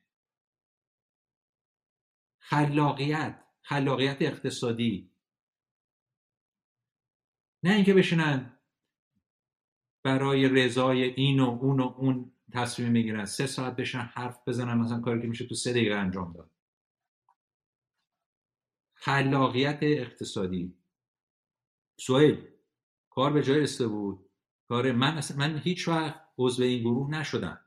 ولی بچه دیگه نگاه می‌کردم من میفرستم آره سعید رحمانی ناسا بوده NSA بوده. National Security Agency. نمی‌دونم جاسوس MI6 بوده جاسوس MI5 بوده. نمی‌دونم بابا ولمون کنی چطور من چهار سال اینجا تو لندنم یک کدوم از این اینا نیومدن با ما صحبت کنن جاس این نمایندگان جاسوسی. همچی حرفا اینا مزخرفاته سوید جان. اینا مزخرفاته. ما جاسوس دول خارجی نبودیم. ما محاربه با کسی نکردیم. ما مستقل هستیم. و شفاف. هر کسی می‌خواد خارج از این میگه بیاد بگه. یه دونه مدرک رو کنن. دو سال سوهل منو میبردن. از سال حالا جریان میبردم صحبتم تموم کنم. میبردن برای بازجویی. هر هفته. روزی روز هفته یه روز. من وقت من می‌دونی من چقدر یادت من وقت نداشتیم هم دیگر ببینیم. من وقت نداشتیم کارم بکنم. یه جایی رسید که مثلا 90 درصد 100 درصد وقت ما سر این مسائل امنیتی از بین چقدر باید توضیح بدیم؟ ما کار خلافی نکرده بودیم و و و استارتاپ های کشورمون هیچ کار خلافی نکرده بودن. فقط هم اتفاقا بخش از اقتصادی رو درست کردن که جز تنها بخش مستقل اقتصاد کشور. و هیچ اشکالی هم نداشته. تمام تکنولوژی رو خودش درست کرده. نه غربی نه شرقی. و الحمدلله به خاطر تحریما ما, ما یه کد یه, یه خط سافتور نتونستیم از جای بیاریم بیرون. هر چی درست کردیم سوال خودمون درست کردیم. نکردیم؟ مهندس های بچه های ایرانی بدون تجربه شروع کردن یاد گرفتن یاد گرفتن خطا کردن یاد گرفتن کرش کرد. وقتی عید می‌شد سایت های ایران همه کرش می‌کردن. یلدا شب یلدا هر موقع مثلا هزار نفر می‌شد دو هزار نفر سه هزار نفر می‌دیدی؟ یاد که کرش می‌کرد سایت. یاد گرفتن. یاد گرفتیم با هم. به همین راحتی. ولی شبنامه تاثیرش رو زندگی من چی بود؟ شبنامه تو زندگی من این بود که من یادم نمیره یکی از وقتی که همین گروه شبنامه ای خلاق مادن یه فیلم درست کردن فیلم سینمایی. دوربین مخفی گذاشتن رفتن از این و اون فیلم گرفتن مصاحبه کردن مصاحبه مخفی. آره نمی‌دونم سفیر سوئد رفته یه دونه استارتاپ دیده. پس اون استارتاپ سوئدیه. پس سوئد نمی‌دونم نماینده آمریکا تو سوئد یه دختر خانم ایرانی ایرانی و تباره. پس اونا دارن از سوئد نفوذ می‌کنن به استارتاپ های ایران. توری های مزخرف توته. توری های دروغ. بعد پوستر درست کردن. سوئد پوسترش هنوز هست. فیلمش هم هست. من فیلم نگاه نکردم. راستش بخواید ما که هنرپیشه‌اش بودیم. هنرپیشه اصلی. پوستر درست کردن اسم سعید و رحمانی رو نوشتن روی طرح صورت سیامک نمازی که هنوز زندان. هفت سال زندان. نمی‌دونم مصاحبهشو دیدی با کریستنا امان یا نه. برای چی زندانه؟ خدا میدون من داشتم فکر می‌کردم سعید که من اگر یه موقعیتی پیدا بکنم با یه نفری مثل سعید رحمانی بشینم صحبت بکنم دیدی که مثلا می‌پرسن اگه یه ساعت می‌تونستی با نفر صحبت کنی با یکی صحبت می‌کردی؟ من فکر کردم که چقدر حیفه که وقتی تو یه آدمی رو پیدا می‌کنی مثل سعید رحمانی و باش می‌خوای یه پادکست بذاری و می‌خوای راجع موضوعات مختلف باید صحبت بکنی. قسمتی که الان از شما دیده میشه تصویری که الان از شما مثلا هست همون اون یکی کلاه هست یا آدمی با پول پاشاده اومده مثلا اینجا گذاشته رو استارتاپ ها از این ور سکه ها رو می‌ذاره این ور از اون ور به این دستور میده به اون دستور میده که اون تکون بده این سهام رو بدم به اون سهام. و قسمتی که دیده نمیشه این قسمتی که پشت این آدم یه engineer ه یه مهندسه یه entrepreneur ه یه architect ه یه فردی هست که اومده دیده یه نقشه طراحی کرده استارتاپ ها رو چیده و حتی من یادمه که ما موقع که داشتیم اکوسیستم استارتاپی توی سراوا داشتیم نگاه می‌کردیم چه جوری این استارتاپ ها قراره یه عدد value خیلی زیادی داشته باشن. یعنی اگر این دیجی کالاس و بعد اگر این مثلا الوپیکه و بعد اگر این ریحونه چجوری این می‌تونه سیستم لاجستیک این یکی کمپانی باشه و بعد چجوری این می‌تونه از طریق این یکی همچین کارهایی رو انجام بده. و من داشتم فکر می‌کردم که این ساید قضیه رو کی می‌بینه این مهندسی ها رو کی می‌بینه اینی که یه نفری می‌تونه بیاد و هم جرأتشو داره هم ویژنشو داره هم میشنشو داره هم ابیلیتیشو داره که اینا رو همه رو انجام بده و, و کسی اینو نمی یعنی من بعضی موقع یکی میاد میگن اینا که مثلا پولدار بودن این... یعنی من اینطوری هم که واقعا حتی اگر اون کارو کرده باشه یعنی حتی اگر اون آدم بده آدم. آه... حالا لحنامو نمی‌خوام الان توی پادکست استفاده کنم. اون آدم باشه باز چه جوری می‌تونی ایناشو نبینی؟ یعنی مثلا تو میای راجع به ایلان ماسک صحبت بکنی که مثلا ایلان ماسک یه آدم خیلی آدم ای با چقدر سخت مؤدب کنم یا آدمیه که مثلا داره سعی می‌کنه که مثلا استاک توییتر رو بخره بعد اینو بکنه اونو, اونو از کمپانی بکنه بیرون اینو بگیر اینجوری نمی‌بینین اینا رو که. تو اینو داری به عنوان یه آدم آنترپرنور انجینیر می‌بینی که اتفاقا هم برای اینکه بتونه راه رو ببره جلو نیاز داره که اتفاقا فقط هم اون آدم nerd نباشه. نیاز داره skill های دیگه هم داشته باشه و نیاز داره که قدرت رهبری داشته باشه. و دلم سوخت. دلم واقعا سعید سوخت که من اگه بخوام بشینم الان با سعید صحبت بکنم سعید رو پیدا کنم می‌خوام بشینم باش راجع product صحبت کنم می‌خوام بشینم باش راجع به اکوسیستم صحبت کنم می‌خوام ببینم چطوری باید این سیستما و این node ا رو کنار هم آدم بچینه تا عدد value ایجاد بکنه. دوست دارم راجع به تجربیات برنامه نویسی و setup کردن کمپانی و چجوری کمپانی و بعد باید بشینیم راجع به این که اینها جمهوری اسلامی هستن اینها از اینا خائن هستن اینا و دل آدم میسوزه واقعا. یعنی من اینطوری بودم که ای خدا واقعا که چرا؟ چرا ما توی کشوری دیگه آیا میان؟ حالا هستا به ایلان ماسک هم اتکر هم می‌کنن ها ولی باز ساید قضیه یه ساید دیگه است یه جور دیگه است یه چیز دیگه است و آدم دلش میسوزه. ببین سوید ما آره می‌تونه دلمون بسوزه می‌تونیم همین موضوع رو تبدیل بکنیم به یه فرصت دیگه برای ساختن و یاد گرفتن. من فکر کنم صحبت ما صحبت من و تو و بقیه اکوسیستم کارآفرینی اصلا کل اقتصاد بخش خصوصی ایران. می‌دونی؟ توی این پادکست امروز تموم نمیشه و به زودی اینجا تاریک میشه و ما مجبور میشیم اینو پارت تو. پارت 2 پارت 3 پارت 4 ببین تمام سال آینده 1602 ادامه بدیم شاید. می‌دونی؟ می‌دونی چرا؟ چون بحث های سازنده رو امروز بهش نمی‌رسیم. امروز من می‌خوام بهت بگم من چرا سکوتم رو شکوندم؟ و این صحبت رو من با هیچکی نکرده بودم برای پادکست شماره 100 توه. بعد اگر هم شماره صد نرسید فست فورورد کنی. من شماره صد رو می‌خواستم. یکی از بچه های دیگه استارتاپی ایران که اینجاست لندنه به من گفته بود تو میری با سوال صحبت کنی؟ گفتم آره. برای ما دیگه سال پیش. من یه موقعی میرم. کمکاری من بود. این چند تا اپیزود سریع در زده بودم. الان صد بودیم. من پارسال با صحبت نمی‌کردم. چون من هنوز سکوتم رو نشونده بودم. ولی الان دیگه شکستم. دیگه می‌دونیم که من زیاد حرف می‌زنم. برای همین دیگه باید صحبت خواهم کرد.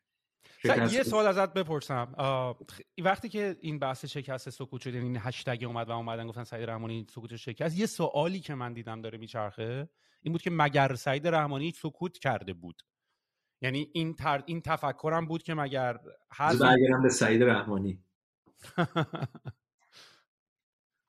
سکوت کرده بودی پس. پس واقعا یه سری حرفا رو می‌خواستی بزنی ولی ترجیح دادی توی بازی زمانی نزنی. آقا من چهار سال از کشور اومدم سه سال نیم بیرون و, و یه عالمه حرف و سوال و اینا ما هیچی نگفتیم جواب ندادیم. چطور میگه سکوت نکرده بود؟ سکوت سکوت خفقان بود. من توی مدت فقط اجبار بود یا درخواست خودت یا خواسته خودت؟ البته اینطوری که داری میگی خب خواسته خودت بوده. که از کسی نمیترسیدی که نخوای حرف نزنی. سوال خوبیه. سوال خوبی می‌کنی سوه اول من الان میگم چی بود. ببین آدم بعض وقت اجبار رو در درون خودش ایجاد می‌کنه. من به می‌تونم توضیح بدم که چی شد که من در نگشتم و سکوت کردم. خب. و ولی جواب سال اول رو دادم که چرا سکوتم رو شکوندم؟ یعنی این جریان سرطان و رو, رو, رو, رو, رو به رو شدن با مرگ برای من تمام یه زندگی جدید رو شروع کرد. یه آغاز جدید. و ولی می‌دونی چیه؟ آغاز جدیدی نیست از چیزایی که من نیستم ها. اون چیزایی که بودم رو دوباره پیدا کردم و اصلاش رو پیدا کردم. اون چیزایی که اصل اصل اصله. نه اون چیزایی که فرعه. نه اون چیزایی که منو جلومو گرفته بود که, که حرف نزنم. این سوال اینجوری شد. از شبنامه شروع شد و یه سوال من از تو کردم. گفتم می‌دونی چجوری ما با شبنامه دست و پنجه نرم کردیم؟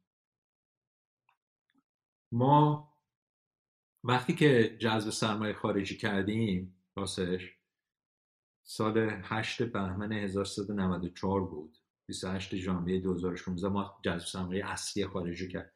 از اون که سال 93 یه سرمایه کوچیکی از پامرگنت جذب کردیم.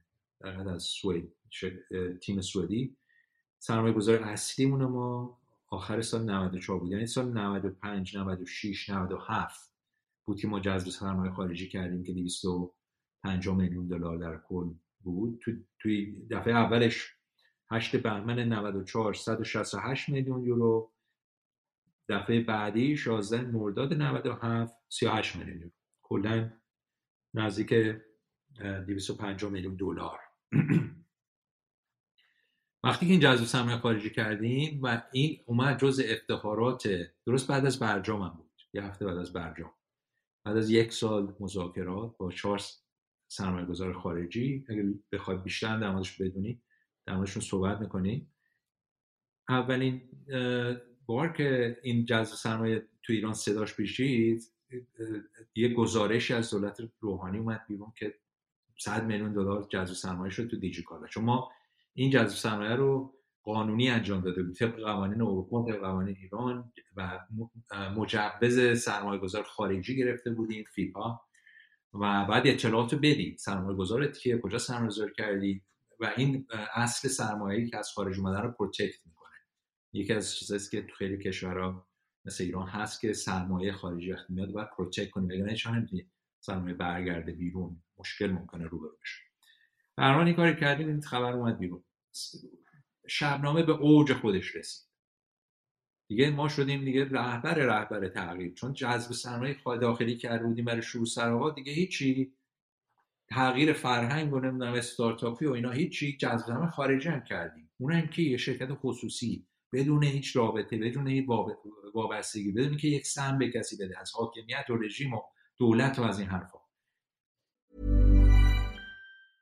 Hi, I'm Daniel, founder of Pretty Litter. Did you know cats tend to hide symptoms of sickness and pain? I learned this the hard way after losing my cat, Gingy. So I created Pretty Litter, a health monitoring litter that helps detect early signs of illness by changing colors, saving you money and potentially your cat's life. Pretty Litter is veterinarian developed, and it's the easiest way to keep tabs on your fur baby's health right at home. Go to prettylitter.com and use code ACAST for 20% off your first order and a free cat toy. Terms and conditions apply. See site for details. Many of us have those stubborn pounds that seem impossible to lose, no matter how good we eat or how hard we work out. My solution is PlushCare. PlushCare is a leading telehealth provider with doctors who are there for you day and night to partner with you in your weight loss journey. They can prescribe FDA-approved weight loss medications like Wagovi and Zepbound for those who qualify. Plus, they accept most insurance plans. To get started, visit plushcare.com slash weight loss. That's plushcare.com slash weight loss. اوج شبنامه می‌دونی برای ما برای من شخصا چی بود؟ اعصاب خراب کردن ناراحتی فکری شبا خوب نخوابیدن. اینکه میادن به من می‌گفتن حکم بازداشت تو صادر شده. ما یه حکم بازداشت صادر شده بگیرن ببرن. چرا تهدید می‌کنن؟ چجوری این تحریم تهدید اتفاق افتاد؟ ادامه پیدا کرد ادامه پیدا کرد. سال اینا سال 95 به اوجش رسید. ما هم سال, سال 95 سال زدیم به سیمام خر رفتیم اولین شب یلدای کارآفرینی برگزار شد. اگه یاد باشه من رفتم تو پنه. هم ازم پرسیدن چرا این شبنامه اینقدر به شما دروغ میگه؟ یا اگر, را... اگر شما جواب نمی‌دید پس شاید درسته.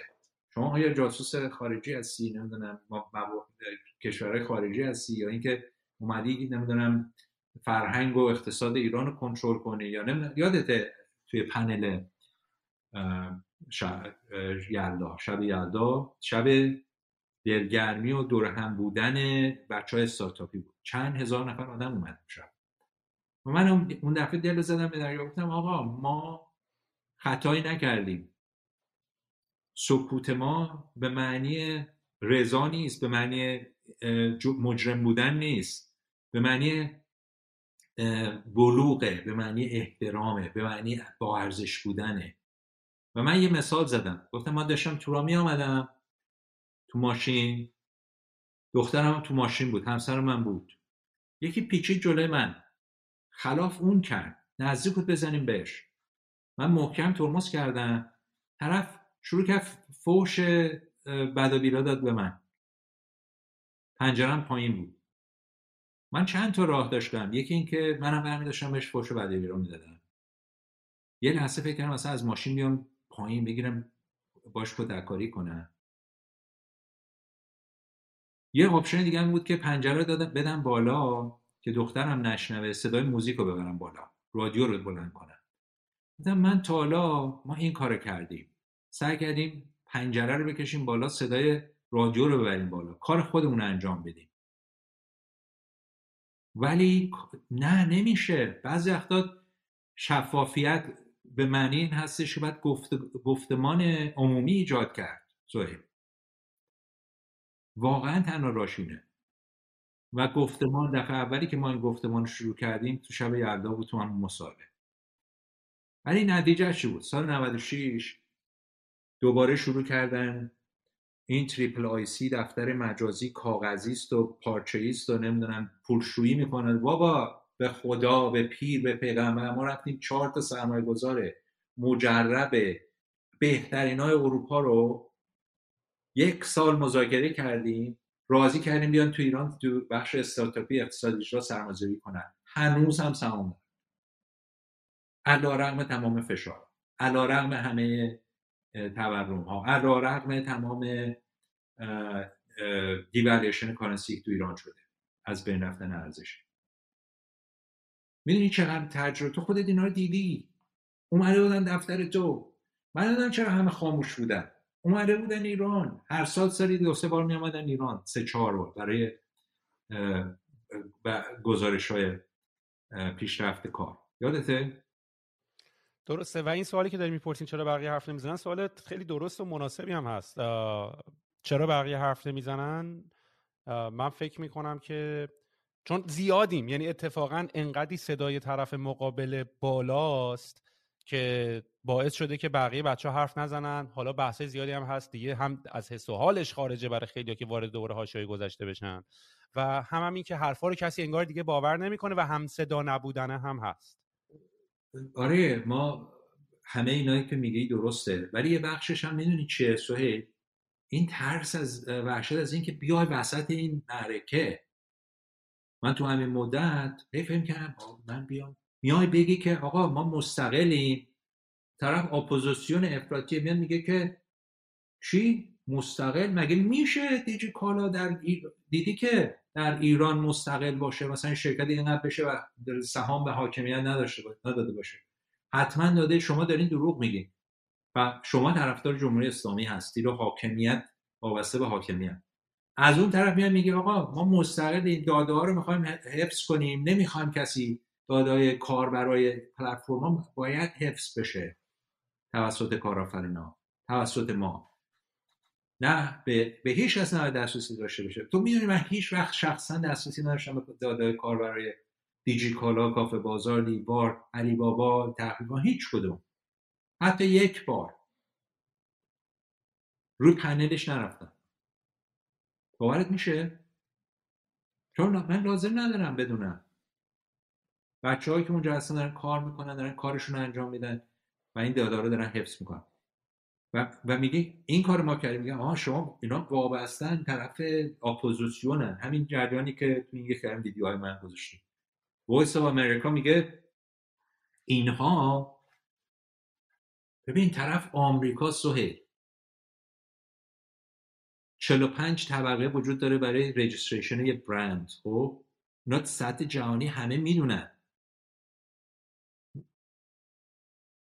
برندو که ثبت می‌کنی اگر برندهای بزرگ باشن تمام رسته‌های کالاهای مختلف که به صورت جهانی تنظیم شده ثبت می‌کنن. 45 رستم هست طرف رفته رست یه رستشو برداشته مثلا از لوله نمی‌دونم گاری هست تا موتورسیکلت یا ماشین یا فرمون یا نمی‌دونم گاری حمل شلنگ آتش نشانی آتش فشانی. و یه رستش از رسته 13 میگه که برند مثلا برای مثلا فشفشه و چیزا آتش بازی و سلاح و گلوله و موشک بالستیکه مثلا این رسته که برند تو ثبت می‌کنی می‌خوای یه کسی نره وسایل آتش فشانی آتش بازی چهارشنبه سوری بفروشه به اسم جیجی کالا. تمام دنیا این کارو می‌کنن و اون رستن که تو نمی‌تونی بگی من آقا من موشک های بالستیک رو انجام نمیدم. فقط وسایل آتش بازیش انجام. و هم داره این رو به عنوان مدرک میگه که اینها دارن اسلحه و سلاح اینا میفروشن به سپاه برای سرکوب جنبش آزادی. ببین سعید مثلا یه همچین نکته رو من ببین این تو آمریکا داره پخش میشه. این وایس دولت آمریکا واشنگتن داره پولشون میده. اون کسی که داره این حرفو می‌زنه چه من نمی‌دونم تحصیلات دیپلم حتما داره تحصیلات لیسانس احتمالا داره. و اون وقت میاد یه همچه حرفی می‌زنه. لاغت بره یه مثلا این مدرکی بیاره یه چیزی بیاره که مثلا بشه بشه اتکا کرد. خب شاید هم بازی هم بلدن سعید. شاید هم مثلا منبع مثلا بازی میدیا رو بلدن. منبع مثلا بازی میدیا دروغگویی نیست. با میدیای ارزش داری که زرد نیست. میدیای ارزش داری که مستقله. کانالی ارزش داره پادکستی ارزش داره حرفی ارزش داره که واقعیته. نه ولی من یه سوال ازت می‌خوام بپرسم. من منباب مثال وقتی اون خبر مثلا از سمت وی او اومد که نگاه کنید دیجی کالا اینا رو ثبت کرده می‌تونم بذارمش به حساب اینکه یه مقداری از بی سوادی هم هست. چرا؟ چون من موقعی که خودم ریحون رو ثبت کردم ایران دیدم این فرم رو باید پر بکنیم. یعنی شاید اگر من همین ثبت رو نمی‌کردم منم جوریام که ای واسه چی اینا مواد جنگی باید ثبت کنم ولی من چون خودم ریحون رو ثبت کردم برای سفارش غذا همه اینا رو ما ثبت کردیم به اسم ریحون. پس این یه جا پید... یعنی آدمایی که من انتظار دارم بچه که می‌دونن بیان بگن. یعنی بچه‌ای که شما که شرکت رو ثبت کردین حداقل اینو بیاین بریم بگین. ولی یه قسمتی از سعید مثلا در حکومتی بودن یا اینی که آیا سهامی از دیجیکالا به حاکمیت داده شده باشه بیا بپذیریم برای بعضیا سخت درکش یا سخت واقعیتش. حالا درسته ممکنه بره به اینکه بیا مدرک رو بکنه. کاملا ولی درسته. ولی خود جامعه ما جا انداخته که نمیشه تو ایران بزرگ شد. اگر با حکومت من خودم سوال در تایید حرف تو اینو میگم. من خودم میشستم مثلا توی تاکسی توی ایران خب؟ طرف میگو صحبت راننده تاکسی بهترین نماد طرز فکر کلی و شایعات و همه اخبارو من یا من از یا تاکسی راننده تاکسی می‌گیری یا از سلمونیت من می‌رفتم برای خلیل آقا سلمونی هر ماه. توی خلیل آقا یادش بخیر خیلی دوستش دارم پیرمردی جوانیست که هم سلمونی من بود هم پزشک من بود هم مرکز اخبار. یعنی تحلیل خبری. همون یه ساعت نیم ساعتی که باش میشستیم بهترین چیزا من یاد می‌گرفتم چند چند بارم چیزای پزشکی واسه من حل کرد. و خیلی آقا بهش ارادت داره اگر شنید. بهش می‌گفتم کتاب بنویسی. چون توی هتل استقلال کار می‌کرد پایین یه یه سرمایه کوچولو داشت. از زمان که اونجا هتل استقلال چیز بود. هیلتون اینترنشنال بود. فکر کنم موقع کیا و حالا کیا می آمدن و خلاصه همه رو دیده بود. ببین بارها شده بود من تو تاکسی میشستم و ران تاکسی به یکی دیگه می‌گفت آره بابا این دیجی کالام که مال سپاهه نه هم مال سپاهه همش مال سپاهه. و این جواب این سال دادن من اگه نگاه کنیم اولین شکست سکوتم در مورد این موضوع بود که همه دارن این سوال می‌کنن. اونا که تو ایرانن میگن که یا میگن موفق شده مثلا حتما مال سپاهه. یا اینکه میگن حتما چی وصل به دول خارجی و سرمایه آمریکایی و اسرائیلی و فلان از این چیزا. از بیرون هم که نگاه می‌کنن میگن که آه اینا حتما وصلن به چیز حاکمیت. اولا که من نمی‌دونم حاکمیت تعریفش چیه. این یه بحث رو بذار پارک کن توی پادکست های آینده در مورد اینکه حاکمیت و رژیم و سپاه و اینا چی و کجا چجوری کار می‌کنن می‌تونیم صحبت کنیم. ولی همین این عوام و فکری که تو فکر عوام هست مسئله ویدیو اول من بود که بابا ما اومدیم ایران دیدیم یه سری بچه ها هستن جوانان بدون هیچ تجربه ای مثلا سن ده شستی ها بچه های ده شستی هم هستن. اینا اومدن یه استارتاپ درست کردن استارتاپشون کوچیکه ولی قبل از که ما بیان داشتن کار می‌کردن. همین دیجیکالان سال 85 تا 91 سالی 160 درصد رشد کرده بود. واقعیته بچه های سوا بودن آپارات الان فیلیما بچه های چاره بودن بچه های بودن اگه یادتون باشه. خیلی بودن استارتاپ های اون دور زمان. و این تفاوتی که تو می‌تونی بفهمی بین شرکتی استارتاپیه که دولتی یا حکومتیه یا خصولتی هرچیه اینی که بگرد ببین کارآفرینش رو پیدا می‌کنی یا نه. و اگر کارآفرین رو پیدا کردی برو ببین باش صحبت کن. یه یه رو وقت بذار متوجه میشی چه تیپیه. کاملا بهت میگم. تو اگه وقت تو حمید و سعید محمدی رو دیدی تو حسام آرماندهی رو دیدی. بچه نمی‌دونم اشکان آرماندهی رو دیدی. تو یاد اون جلساتی داشتیم در مورد نمی‌دونم سینرژی یا با هم همدلی با هم کار کردن اینا. یادته که اینا تبادل نظرهایی که می‌شد. تو نازنین دانشور رو دیدی. تو شایان شلیله رو دیدی. تو هادی فرمود رو دیدی. تو صدها الان ده ها صدها کارآفرین ایرانی دیگر دیدی. بچههایی که عین کارآفرین کشور دیگه اومدن استارتاپشون از ابتدا شروع کردن. وقتی هم که شروع کردیم سالهای 90 91 که شروع نکردیم داشتیم رشد می‌رفتیم به طرف رشد واقعا اون موقع شرایط چجوری بود؟ شرایط خیلی ساده بود. هیچ کس جدی نمی‌گرفت این کارو. وبسایت وبسایت یه وبسایت زدن دو تا بچه هم جوونه هیچ سازی نبود تو این سرمایه گذاری کنه. وقتی ما تو دیجیکالا سرمایه گذاری کردیم جذب سرمایه اولی خود سراوا که سال مثلا 91 بود یک سال طول کشید. من دونستم سوای از 8 تا 9 تا سرمایه گذار خودم جذب سرمایه کنم. اون هر هم که می‌زنن من مثلا دنبال سرمایه گذار من وی... نه VC بودم نه سرمایه گذار من عاشق کار کارآفرینی بودم entrepreneurship. بچه های کارآفرین رو دیدم Naspers می‌خواست بیاد سرمایه گذاری کنه. من تو Naspers بودم. Naspers به خاطر تحریما نتونست. با اینکه این این consumer technology حتی اون موقع تحریم نبود مسئله reputational risk و فشارهای بانک های آمریکایی بود. ولی اون موقع زمان احمدی نژاد نژاد بود که من اومدم. نصب اسم سرمایه‌گذاری و اوج تحریم ها بود. تمام دنیا ایران تحریم کرده بودن. از غرب تا شرق از چین تا آمریکا. اگه یاد باشه. همه ایران رو تحریم کردن.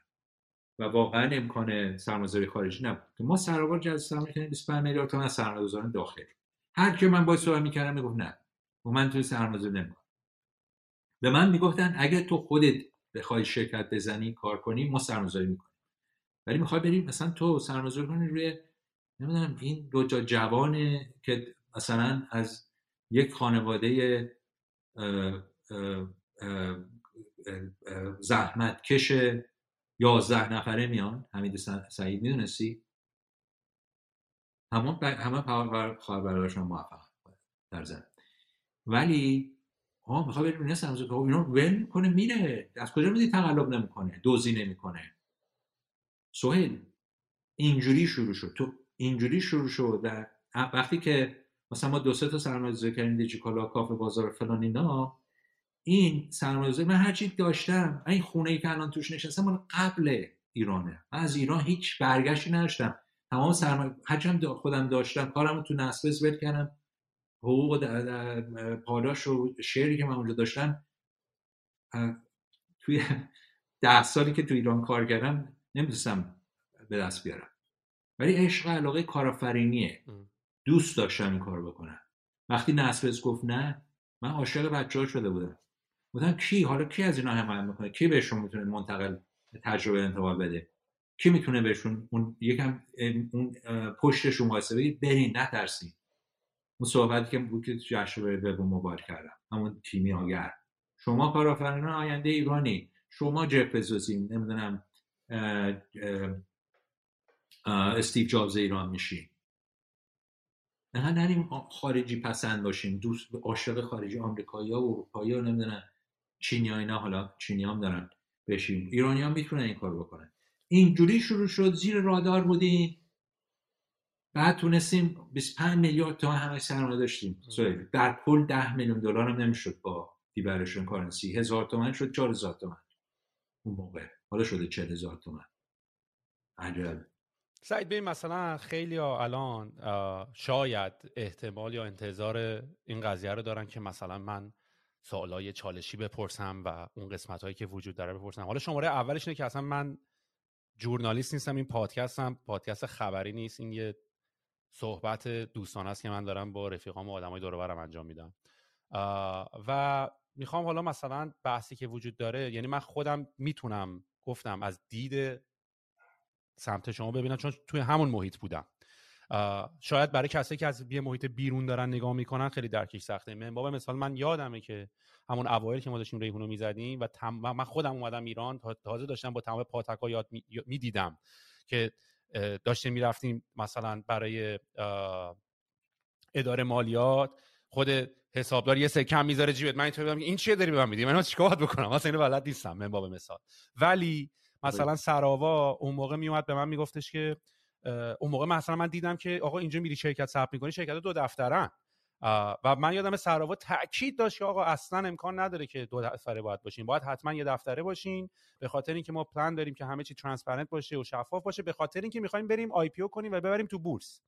و منم اینج... و داشت برای ما هزینه داشت. یعنی ما دیدیم که روال تو این کشور همه دو, دو, دفتره باشن و هزینهش هم زیاده و ما هم سرمایه های اندکی گرفتیم برای شروع. خود سرمایه گذار داره میگه برو هزینهش رو بده اشکال نداره ولی دو دفتره نباشه دفتره باشه و ما اینا رو دمت گرم اینو گفتی. یادم انداختی. می‌دونی؟ وقتی که اون شرکت سهامی خاص نوآوران فناواز شکل گرفت و ما می‌خواستیم سرمایه گذاری کنیم همون پن دوازده میلیارد سیزده میلیارد تومن پنج میلیون دلار. شرط ما این بود که باید شرکت شفاف باشه. تمام شرکت های استارتاپی که ما زدیم یه شرکت سرمایه گذاری کردیم شرکت جدید زدیم. از جمله ریحون از جمله کافه بازار از جمله دیوار از جمله دیجیکالا از جمله تخفیفان و سوهیل اون موقع به من می‌گفتن من بهترین مشاورای بازرسای اودیتورای ایران رو برده بودیم که ادواز بدن. می‌گفتن غیر ممکنه شما بتونین یه شرکتی بزنید که توی خرید و فروش کالا باشه در ایران و شفاف باشه یه دفتره باشه. اون ما, ما نمیشه بزنیم؟ خب نمی‌زنیم چون که کار دیگه نمی‌دونیم بکنیم. این شرکت ارزشش در اینه که نسل جدید رو داره بنیان می‌ذاره. نسلی که اتفاقا باید مالیات بده. حالا میگن مالیات دادیم به جمهوری اسلامی. مالیات به آمریکا هم دادیم. من تو آمریکا یا نه مالیات دادم. وقتی این پول برداشتن رفتن عراق و با خاک یکسان کردن یا افغانستان. و مالیات دادن ارزش افزوده دادن رییتی دادن اینا اصول کار ما بود. و همه می‌گفتن نمیشه. شفا... به میگن شفافیت سوید می‌دونی چی شد؟ سال 95 94 ما که جذب سرمایه خارجی کردیم. اینا علتی که تو سراغ سرمایه گذاری کردن تو جیکالا سرمایه گذاری کردن این بود که باورشون نمی‌شد که در ایران در کشوری در کشوری در حال رشد فساد دزدی استارتاپ علکی پلکی همه حرف بزن. میادن میدن که ما یه دفتریم. میادن میدن بازرس شرکت های ما بازرس شرکت های مثلا اون چهار پنج تای اول دنیاست که تو ایران پارتنر داشتن. خب؟ مثلا ارنستن یام پارتنرش تو ایران. تدوین. و بعد می‌دونی چه اتفاق واسه ما افتاد؟ من من گفتم دیگه بگیم دیگه همه واقعیت رو. ما همون موقع این جلسه رو بستیم اداره مالیات اومد و برای دیجیکالا یه مالیات برید. می‌دونی چقدر بود اندازش سال 94 60 میلیون دلار. باورت میشه شرکتی که ضرر می‌داد. شفاف بود یه دفتره بود. من اینقدر سر این مسئله و خب سرمایه‌گذار خارجی اومده میگه که شما ما داریم 100 میلیون دلار سرمایه‌گذاری می‌کنیم شما 60 میلیون دلار بعد مالیات بدید همونی که میگی. قانون تجارت ایران طراحی نشده بود اصلا برای و من یادمه که ما اصلا کلا داشتیم تمام این ترم شیت داشتیم سعی می‌کردیم حتی قانون تجارت ایران رو بتونیم تا حدی اداپت بکنیم با این شرایط استارتاپی. یعنی اینی که تو بالانس منفی نمی‌تونی داشته باشی. ما هم این داستان رو داشتیم دیگه. شرکت ضرر می‌داد. اومده بود براش تمام دنیا ضرر رو می‌تونی اکیمیلیت کنی برای اینکه مثلا در آینده برای اینکه اگه سود داشته باشی ازش استفاده کنی. اون که هیچی اومده بود گفت 60 میلیون دلار رو بدید این بود که جلسه بود تو دیجیکالا ولی نمی‌فهمید یارو سعید. من دیدم من اینقدر چرا. شده بودم سر این مسئله چون روز قبلش شد من مثلا یک سال وقت گذاشته بودم. چهار سرمایه گذار سخیر ببخشید خواستم منم فوش بده. بده خالی کن. اگه تو بدی نه نمیگه. یک سال مذاکره. یه دفعه میای می‌بینی که آقا اومدن میگن که نه اوکی این 60 میلیون دلار مالیات. من اینقدر عصبانی شدم. روز بعدش که اومدم برم تو جلسه با بچه بچه دیجیکالا و مدیرای مالی و اینا. قبل اینکه برم تو جلسه قلبم شروع کرد تپش کردن. رسید به من نمی‌فهمم چه میگه فکرم خیس شدم. رفتم تو دستشویی آب زدم تنم بعد برم تو این جلسه به, به فرزانم جون من نجات داده زنگ زدم گفتم ببین من یکم حالا خوب نیست. سرم کیج میره بعد بدنم خیس شد. گفت همین الان بیا بیمارستان. گفتم نه من الان که برم جلسه. گفتم شاید یه چیز سولوشنی داشته باشه همین الان بتونم انجام گفت نه. من از لباسمو عوض کردم بولیزمو عوض کردم اومدم از از بیرون. یا دیدم همه واسه جلوی من گفتن نمی‌تونی بیای تو جلسه. خدا بیامرز آقای دکتر هدایت بود حمید سعید محمدی بودن بقیه بودن. و گذاشتم منو تو ماشین فرستادم بیمارستان. سال 94 بود. تپش قلبم رسیده بود. یه حالت بیماری 220 من که رسیدم بیمارستان بیمارستان ارفان همه ریختن سر من. چون یکم دیگه ادام پیدا می‌کرد بای بای می‌شد. بدونی که وقت داشته باشی شکست سکوت کنی. و یه استنت گذاشتن. ولی من به کسی نمی‌گفتم. می‌دونی چرا؟ هیچ کسی دفعه احساس نکنه من ضعیفم. اینا ضعیف بودن نیست. اینا فشارهایی که ما تحمل کردیم. هیچ کس نمی‌دونست. حتی حمید سعید محمدی نمی‌دونست هیچ کس نمی‌دونست من چند روز بیمارستان بودم. نزدیک بود داره فانی رو ودا بگم. فقط همسرم می‌دونست بعد پا شدم. روز دوم که این کارو کرد اسیستنت گذاشتن و خلاصه آروم شده بود گفتم من برم جلسه. داشتم اومدم بعد می‌دونی یه کار واقعا احمقانه.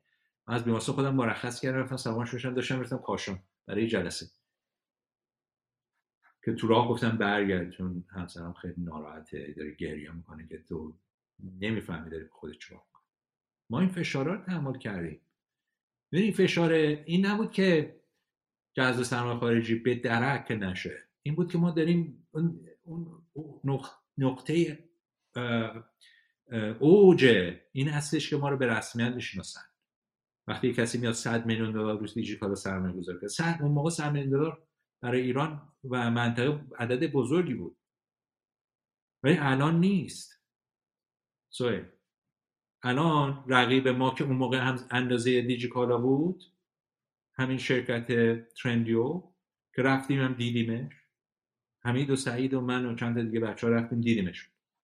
اونا 20 بیلیون دلار 16 و نیم میلیارد میلیارد دلارن. و یک میلیارد فقط از علی بابا جذب سرمایه کردن. دو, دو نیم سه میلیارد با مجموعه SoftBank و بقیه کسایی که توش سرمایه کردن. عربستان و قطر و همه. و اون شده decacorn. ما شدیم. ما unicorn هم نشدیم. چرا؟ چون هر بار که میام unicorn بشیم ارزش پول ایران نصف میشه. می‌دونی یعنی چی؟ یعنی درجا زدن. من کاری ندارم. این یه آدم یه بچه دبیرستانی که چه بچه دبستانی می‌فهمه که این روش گردوندنش کشور و اقتصاد و اینا نیست. این تحریم ها مردم ایران رو بدبخت کرده. فقر به 60 درصد رسیده سوی مردم توان قدرت خرید ندارن.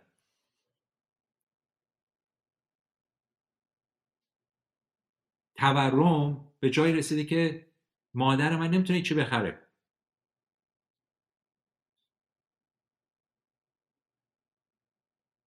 ارزش پول کشورمون هر سال میان دوباره نصف میشه. در مورد چهل پنجاه هزار سال دیگه دارن برنامه‌ریزی می‌کنن. روی سوهل هفتاد هزار هشتاد هزار تومن. یعنی چی؟ می‌دونی؟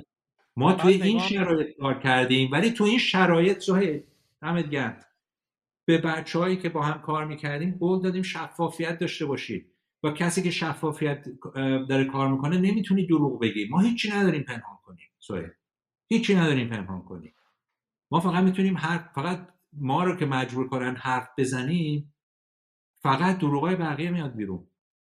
چرا فشار امنیتی رو بردی بالا؟ من سال 96 سهل اومدم خارج سرمایه‌گذار خارجی رو دیدم برگشتم ایران ممنوع خروج شدم پاسپورت هم دم فرودگاه گرفتن گفتن یه شماره دادم دادگستری فلان اومدم بیرون دادگستری فلان دادگستری اوینه. شیش ماه هفت ماه من هیچ وقت نرفتم اونجا. می‌دونی چرا؟ چون گفتن اگه می‌خوام بیام من دست کنم بیان تشریف بیارم من دفتر دارم کار می‌کنم یا منزل هستی می‌تونم بیان دستی کنم ببرم همونجور که بقیه رو کردن. شیش ماه هفت ماه پاسپورت من گرفتن. چرا؟ برای شفافیت. برای اینکه یه عده حاضر نیستن ببینن. سوال جان که در ایران ما می‌خواستیم یه دفتره باشیم. کالا رو می‌خری از فروشنده. فروشنده بهت سند ثبت اینکه ارزش افسوده بهش دادی رو نمیده. و تو می‌خوای ارزش افسوده بگیری از مردم. تو باید تفاوت ارزش افسوده ای که میدی بین قیمت خرید و قیمت فروشته. وقتی که فروشنده هیچ کس به ارزش افسوده نمی‌داد سال 93 94 95 چه چجوری می‌تونی این کارو بکنی؟ بعد میان این تحریم ها رو میارن. فکر می‌کنی کی از این تحریم ها پول در میاره؟ مردم عادی مردم شفاف؟ نه. تمام تمام چند سالی که یه مقدار پیشرفت شد تو ایران. مسئله مالیات مسئله مالیات قانونمندی ارزش افزوده سر و سامون گرفت با آمدن تحریم ها خروج آمریکا از برجام فکر کنید خوب شد. مثلا جمهوری اسلامی صدمه ایدید نه تمام به بیزینس های سیاه و دودی و گری روش کردن. تمام شفافیتی که توی بخش اقتصاد بود از بین رفت. بعد جنس قاچاق بیاد. بانک ها باید غیر شفاف باشن. تمام نتیجه ای که حاصل شد برای اقتصاد این بوده. عدم وجود شفافیت. و ما کجای کاری یه نمی‌دونم ما شاید دیوانه بودیم سوید ولی این نسل در شستی که استاد ایران درست کردن این نسلن اکثریتشون. من میگم اکثریتشون. چون همه این کارو نکردن سوید ولی اکثریتی که ما می‌شناسیم با هم کار کردیم اینطوری بود. بعد چیکار می‌کنن؟ سوید اردی بهشت 98 سرمایه گذارم خارجی که میگن وجود ندارن نمی‌دونم کاغذیه نمی‌دونم مقوایی چی چیه؟ مزخرف که میگن. این سرمایه گذاران اومدن ایران. توی هتل توی ایرانن. روز فردا صبحش قرار بریم توی دفتر سراوا توی میدون آرژانتین جلسه است. ساعت سه صبح اماد شرقی رو ریختن تو خونه گرفتن. برش داشتم بنده خدا رو اومدن تو دفتر ریختن دفتر سراوا در دفتر شکوندن. رفتن تمام سرور و مدارک ما رو بردن. ساعت پنج صبح یکی از بچه ها من بیدار کرد گفت همیشه میفته گردن همسر. من بیدار می‌کنه میگه که ساعت چهار پنج صبح پاشو دفتر رو دوز برده. گفت دوز برده مسئله مسئله نیست دوز رو می‌گیرن. نه گفت پاشو امادم گرفتن. هر شب هر روز ما مشکل داشتیم سوهل من هیچ وقت در اینا صحبت نکردم. من اون روز صبح پاشدم ساعت پنج صبح گفتم بچا بیاین بشین اینجا بود تو پیرجامه گفتم پاشیم بریم یه دفتر دیگه این پردیس اونجا هنوز هست. بریم اونو باز کنیم. بریم تو اونجا کار کنیم. و این کار کردیم. و اومدن رفتم دفتر اونجا رو باز کردم من پاشدم با بچه وکیلا رفتیم اوین دنبال صبح دنبال اماد شرقی. آقای برای چی گرفتیم چی؟ یه دقیقه دیگه اینجا واسی خودتونم می‌گیره همه تونه می‌گیریم بعد باشدم اونجا وکیلا رو گذاشتیم اونجا رفتم سرمایه‌گذار خارجی که اومدن ایران.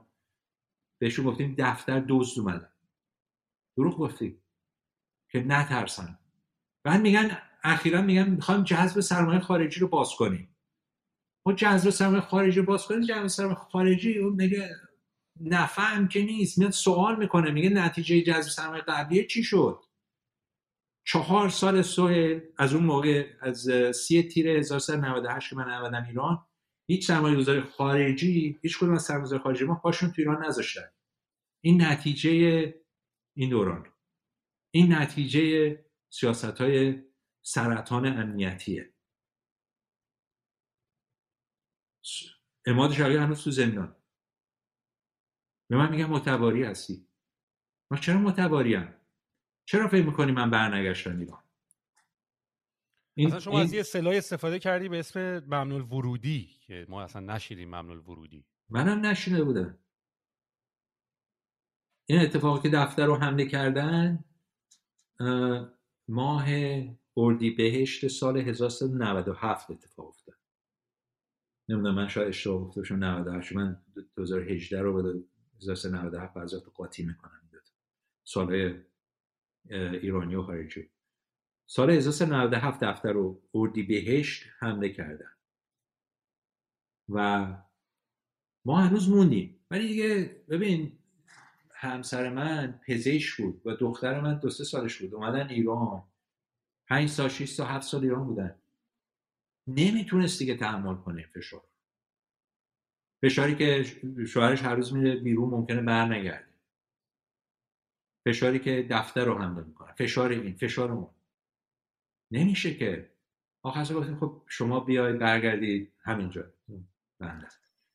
و من هنوز ایران بودم. من هنوز ول نکردم. هنوز ما داشتیم سعی کردیم کار رو ادامه بدیم. این به خاطر پول و دوست داشتن این حرفا نیست. سهل این به خاطر این هستش که ما معتقد بودیم می‌خواستیم عشق سازندگی عشق خلق کردن داشتیم. و برای این عشق بود که این کار کرد نه چیز دیگه. سعید فکر کنم یه سوالی که آدما تو ذهنشون هست. شما حالا این ویدیوها رو دادین این حرفا رو ما زدیم و یه اتفاقی که آدما می‌بینن بیشتر داره میفته اینه که حتی با دیدن اینا حتی با شنیدن اینا یعنی دیگه یه جوراییه که حالا ما ده بار دیگه هم بگیم حالا ما که بیشتر شما بگیم باز باور نمی‌کنن. یعنی دیگه حالا تا انگار تا ده بار دیگه هم بگیم مثلا دیجی کالا درش داخل نیست. قبول دارم حالا میشه راجبش بیشتر صحبت کرد. فقط یه سوال بزرگتر دارم. یه سوال شاید خیلی برای سمت شماها جوابش مشخص باشه ولی من می‌بینم عام و حتی شاید داخل خود من این جواب رو می‌تونم بفهمم ها ولی نمی‌تونم کامل درکش بکنم. چرا؟ چرا باید بریزن دفتر سراوا؟ چرا باید به سعید رحمانی گیر بدن؟ چرا؟ چرا؟ آیا جوابش همین داستان است که این استارتاپ ها دیتا ها رو برمیدارن می‌برن و بحث امنیتیه؟ این چراها هم سوالاییه که انقدر هنوز ما اینا رو جواب ندیم واسه همینه که آدم به بقیهش خیلی فکر کنم داره گوش نمی‌کنه. چون همیشه اینجوری که آقا چرا؟ ببین سوال من این سوال رو پس نمی‌تونم جواب بدم. چون نمی‌دونم. هرچند بگم های من تو این مدت بین واقعا به این رسیدم مدام چیزی که نباید نمی‌دونم نباید بگه. های دروغ و این های توته و اینا هم باید بذاریم زیر پا و بشکنیم خب؟ من دنبال جواب این سوال بودم. وقتی که اردی بهشت همه بلام سر ما اردی بهشت همیشه می آمد دیگه من هر سال اردی بهشت می‌شد می‌رسم یه اتفاقی خواهد افتاد. اردیبهشت 98 من اومدم لندن تولد دخترم خب. و اونم تولدش میه. و اینجا که بودم یه جلسه داشتیم و یه, سری بچه ها اومده بودن جلسه توی سوئد بود. و یه نامه ای رو دیدم که این نامه زده شده بود و طبق این نامه گفته بودن که من باید از هیئت مدیره یکی از این شرکت ها من اون موقع رئیس هیئت مدیره کافه بازار بودم دیجی کالا بودم علی بابا بودن تخفیفان بودن. یادته که همه بچه ها می‌گفتن نه تو بیای. رئیس هیئت مدیره بازی نبود. میشستیم برین استور می‌کردیم مرمزی می‌کردیم مسائل صحبت می‌کردیم. یادت باشه. و عضو هیئت مدیره سراوا بودم و مدیر عامل سراوا. گفته بودن برای ادامه گرفتن استفاده کردن از زیر ساخت کشور که مال همه است. خب مال مردم. من باید استفا بدم از هیئت مدیره یک شرکت. که واقعا واسه من شک کننده بود. دیگه این نامه رو زده به مدیر عامل شرکت. خب اونم نمی‌تونه به من بگه که. بعد به من می‌گفت بعد استفا بدم دیگه. خب منم گفتم بذار من اجازه بده من. همین سوال تو به فکرم رسید که چرا؟ پیگیری که کردن توی بهش خورداد و تیر سال 98 داشتم سوال برمیگشتن بلیت ایرانر داشتن تو ماشین نشسته بودن داشتم همین لندن داشتم رفتن طرف فرودگاه. هی تو خودم فکرم فکر می‌کردم که چرا؟ و دلت میفته یه چیزی؟ گفتم دوستم بود راننده که منو می‌برد. گفتم برگرد خونه. برگشتم خونه شروع کردم پیگیری کردن که چرا؟ کی نامه رو زده؟ یه هفته گذشت دوباره پروازم انداختم عقب. پروازم یه هفته دیگه انداختم عقب یه ماه انداختم عقب. دنبال این بودم. بعد دیدم که این یه دونه نامه نیست. نامه زدن به شهرداری تهران که دیجیکال سراوا و شرکت های زیر مجموعه سراوا از جمله دیجیکالا و غیره کافه بازار علی بابا الوپیک تخفیفان و غیره اجازه تبلیغات محیطی نداره. نام زن به رادیو تلویزیون. تا همین الانشن دیجیکالا ممنوع تصویره. یعنی اجازه تبلیغ نداشت. چرا؟ اونا باید جواب بدن. یا فکر کردم من جاسوس دول خارجی هم که نیستم. یا فکر ما کار بدی می‌کنیم برای کشور که نمی‌کردیم. سوال من برای جواب پیدا کردن این جواب به هر کی بگی نامه زدم. نامه ای که آقا به ما جواب بدید جرم ما چیست؟ می‌دونی به کی نامه زدم؟ به معاونت علمی ریاست جمهوری. به سازمان اطلاعات کشور. به دفتر رهبری. و هر کی بگی نامه زدن گفتم ما کاری که داریم می‌کنیم برای این کشور درسته و هیچی برای قایم کردن نداریم. شفاف هستیم مستقل هستیم خلاق هستیم. و مسئولیت اجتماعی رو می‌دونیم چیه؟ مسئولیت اجتماعی ما سوال هیچ وقت مسجد زدن و مدرسه درست کردن نبود. مسئولیت اجتماعی ما اونو همه داشتن تو ایران می‌کردن. اونایی که مسئولیت اجتماعیشون اونجوری می‌بینن. مسئولیت اجتماعی ما زدن شتاب دهنده ها بود. اشاعه کارآفرینی بود. اشاعه فرهنگ شفافیت استقلال خلاقیت بود. آواتک رو زدیم.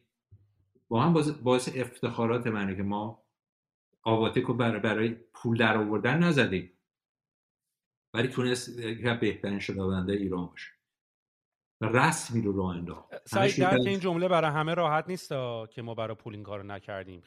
خیلی ها نمی‌فهمن این کانسپت اوکی محسن ملایری بیار لطفا با اون صحبت کن. بگو نه نه, نه من من میگم من من برای عام جامعه نمی‌تونه درک کنه این concept رو. ببین ما آواتک رو زدیم و طرح اقتصادی دادیم سرمایه گذاران خود سرمایه می‌گفته نه سرمایه نکنیم یعنی ما دو بار سه بار بردیم اینو به هیئت مدیره آخر سر ما گفتیم که okay من با محسن محسن EIR بود entrepreneur resident بود توی سرآوا. فقط هم آرزوش بودی این کارو بکنه هیچ کار دیگه هم نمی‌خواست بکنه. منم بهش می‌گفتم این کار سخت این کاره. و اگه نگاه کنی وقتی محسن اومد با هم صحبت می‌کنیم من باش ازش عذرخواهی می‌کردم. گفتم محسن جان تو و چند تا دیگه بچه ها رضا و چند تا دیگه بچه‌هایی که توی رفتیم تو شدادنده بدترین سختترین مشکلترین کار کردیم و کمترین بازدهی رو داشتیم از نظر شخصی درآمدی. من ازت عذرخواهی می‌کنم. تو ولی یه چیزو بهت میگم. الان جلوی تو میگم جلوی همه میگم. واقعا دمشون گرم که بچه ایرانی با اون سه. یادته؟ فضایی رو ایجاد کردن که اینقدر شم روشن شد دلا اصلا شرکت استارتاپی بود دیگه اون موقع. این آواتک زد شزان زد. شزان با کمک رضا. رضا من رفتیم توی نانو تکنولوژی با تکنولوژی کاگنیتیوز و غیره. توی حوزه انبیک همه می‌گفتن خدماتی هستن اینا خدماتی هستن اینا خدماتی بودن. گناه بابا خدمات دادن به مردم. عدالت اجتماعی درست میشه. قیمت ها تنظیم میشه ارزش افزوده میده شفافیت ایجاد می‌کنه. خدمات چیز بدی نیست. تمام دنیا اول از خدمات شروع می‌کنن. بعد گفتم دیگه ما می‌خواستیم دنبال اختراعات انبیک بریم شزان رو زدیم. بعد آوا گیمز رو زدیم برای بازی. یادت میاد؟ بله. خب. بعد آخر سر همین رو گذاشتیم رو هم دیدیم هیچ کدوم تنهایی نمی‌تونه اقتصادی بشه. کارخونه نوآوری رو راه اندازی کردیم. کارخونه نوآوری آزاد. یه خرابه ای که افتاد وسط شهر هیچ کس نگاهش نمی‌کرد. ما توش چراغ هاشو دیدیم که روشن میشه تبدیل میشه. نمی‌دونم رفتی آخر سر قبل که تو بیای باز شده رفتم. الان هر کی عکسایی که اونجا میاد واقعا جایی که اون, اون, اون نور روشن مونده است. آیا ما منفعتی داشتیم یا من سه سال فقط تنهایی مذاکره می‌کردم با مالک اونجا آیا عدیزاده که قبول کنه اونجا رو به ما رهن بده. پروشنشیم که بخریم. آرزو رو می‌دیدیم که میشه جایی باشه که هزار چند هزار جوانی دور هم جمع شن. می‌دونی از کجا این اصلا ترش در اومد؟ برو بابک بپرس. بابک کبیری. بابک کبیری. برای اینکه ما دیدیم اون دوره اول دوم آواتک بچه ها دارن پخش میشن تو تهران از جمله خود تو برای اون. و نمی‌تونیم بهشون برسیم. و با هم نیستن. نمی‌تونن با هم تبادل نظر کنن. یادت شما اون ساختمون رو گرفتیم پنجراش مثلا می‌تونست خودکشی کنی یا راه اشتباهی می‌رفتی شد میافتادی پایین. کجا ساختمونه شده بود سیلیکون ولی ما دیگه همه سارتا توی آسانسورش هم کار نمی‌کرد. ما اول می‌گفتیم برج کارآفرینی و دیدیم برج گرونه. رفتیم یه کارخونه خرابی پیدا کردیم که الان شده همه دارن سرکله هم می‌زنن. حالا بگذاریم ایران ببینید شفافیت اصل کاره. الان یه میگن اینا اینا درست نگرن اینا. ما درست کردیم. باورت میشه؟ ما اینقدر مثلا به, به کجا برسیم؟ مثلا مهمه کی درست کرد. مهمه که این دریم رو کی دید یا آرزو رو دید اصلا مهم نیست. خلق اینا مهمه. سویل ما از هیچ کدوم هیچ کدوم شرکت ما نرفت تو بورس. به خاطر چی نرفت تو بورس؟ برای اینکه سهامدارش ما بودیم. سهامدارش یه دیگه برمی بودن که اجازه بورس بورس رفتن پیدا کنه. اینا اینا اینا واقعیت های کشور ماست. ولی می‌دونید چیه سوی این واقعیت ها نمی‌تونه اینجوری بمونه. باید تغییر کنه. غیر ممکنه کشور با این نیروی انسانی. فکر می‌کنم مثلا تو بری من برم بقیه برن نیست. همون جوانه که الان از دانشگاه دارن میان دوباره همین جوری هم. بدتر رادیکالتر. generation Z رو ببین generation X رو ببین. این تغییر این تغییر غیر قابل اجتنابه. مگه میشه جلو اینترنت رو گرفت؟ قطع اینترنت. امکان داره؟ مگه شد جلو ویدیو رو بگیرید؟ ویدیو دیش داشت ستلایت تیوی. می‌تونید دیش رو پیدا کنی بگیری بشکنی بندازی پایین بهش رگدش کنی. آیا شد؟ قبل از اون من یادم نمیره محسن مراری من می‌گفت پدر پدر پدر بزرگش برای گوش دادن به رادیو چیز داشت license گرفته بود. تو برای اینکه به رادیو گوش بکنی تو خونه بعد مجوز می‌گرفتی. برای اینکه TV satellite نگاه کنی باید یواشکی دیش میذاشتی. الان اینترنت از اینجا بگیری از اونجا در میاد فیلتر شکن از فلان هست. جلوی اینترنت رو بگیری مثل اون جوری خون جامعه رو گرفتی. سرطان امنیتیه. از کوتاه فکری به برتره و اینو واقعا به نظرت سایت فکر می‌کنی که یعنی اون طرفی که داره این کارا رو می‌کنه یعنی مثلا میان میریزن جلوی دیجی کالا رو می‌خوان جلوی استارتاپ ها رو می‌خوان بگیرن اونا واقعا فکر می‌کنن کار وطنی دارن می‌کنن یعنی فکر می‌کنن دارن کار یا بذار سوال اینجوری بگم. شخصی انگار قضیه. جواب بده به من. چون من جوابا رو ندارم. بگو اونایی که این کارا رو می‌کنن بیان جواب بدن. شفافیت. بحثی که ما با شبنامه روبرو شدیم همینجوری بود. اومدیم علنی کردیم. گفتیم بیان آقا جواب بدین. من جاسوسم یه مدرک نشون بدیم یا من نفوذی هستم یا فرهنگ اسلامی رو ما دارم چیز می‌کنم؟ سعید ما معتقدیم همه چی با صحبت کردن و حرف زدن حل میشه. ولی این جماعتی که ما داریم آخه می‌بینیم تیپ و قیافش پشت میز نشستن خوردن و حرف زدن آخه نمی‌خوره. ببین ده سال 98 من اون پروازی که نگرفتم هفته به هفته عقب انداختم به جای رسید که من ثابت شد که آدمای بسیار با نفوذ و خیلی خفنی در کشور نمی‌خوام من اونجا باشم خب به من بگن. نه بازی نداره که. نه آقای رمانی شما نباید باشی. برو تبعیدی. من مسئله ممنوع خروجی اخیرا فهمیدم. چون یه دم سوال اینجوری نیست کشور ما اینجوری نیست که همه آدما بدن. اینا که خراب 85 میلیون آدم بد داریم. فکر همه کسایی که توی دولت کار می‌کنن یا نمی‌دونم پاسدارن دم مرز دارن پاسداری می‌کنن اینا همه بدن. همه خرابن. نه. و تو همین مدت بگم بهترین با ارزشترین آدم رو می‌تونی ببینی. همه جا هر جای آدم رو از کارشون نمی‌تونی تشخیص بدی که خوبن یا بدن. من آدم دیدم تو بخش خصوصی دزد دروغگو بی ارزش آدم دیدم تو بخش حاکمیتی با ارزش انسان عاشق کشورش عاشق همون استارتاپ وطن همه کارهای خلاق. هر دو رو دیدم. و و اینجوری نیست که فکر کنی ایران علتی که ما تونستیم زنده بمونیم یکی علتش این بود که این این گستردگی نظرات گستردگی تفکرات مختلف روش های مختلف بود. گستردگی نهادهای قدرت. تعدد نهادهای قدرت بوده. ما سیاسی نبودیم. و سیاسی نیستیم. احمدی ما دوران احمدی نژاد شروع کردیم نه دوران روحانی. سال 1990 91 ما دوران روحانی رو گذروندیم. زنده موند. الان دوران رئیسیه. دوران رئیسی هم میگذرونیم. بازم باید بمونیم. دوران هر کس دیگه هم بخواد بیا رئیس جمهور بشه باز میمونیم. انقلاب هم تو ایران بشه باید باز بمونیم. و این صحبتی که میشه فرا سیاست پلتفرم ها و کار اقتصادی که ما می‌کنیم با این شفافیت و با استقلال و با خلاقیت باید ادامه پیدا کنن. علتی که ما عقب افتادیم این بود که هر چی که در زمان قبل از انقلاب بود رو از بین بردیم. دهه چلیا بودن انقلاب کردن. ما بودیم تو خیابون. من پدرم ارتشی بود. من و مادرم انقلابی بودیم. دستون در نکنه.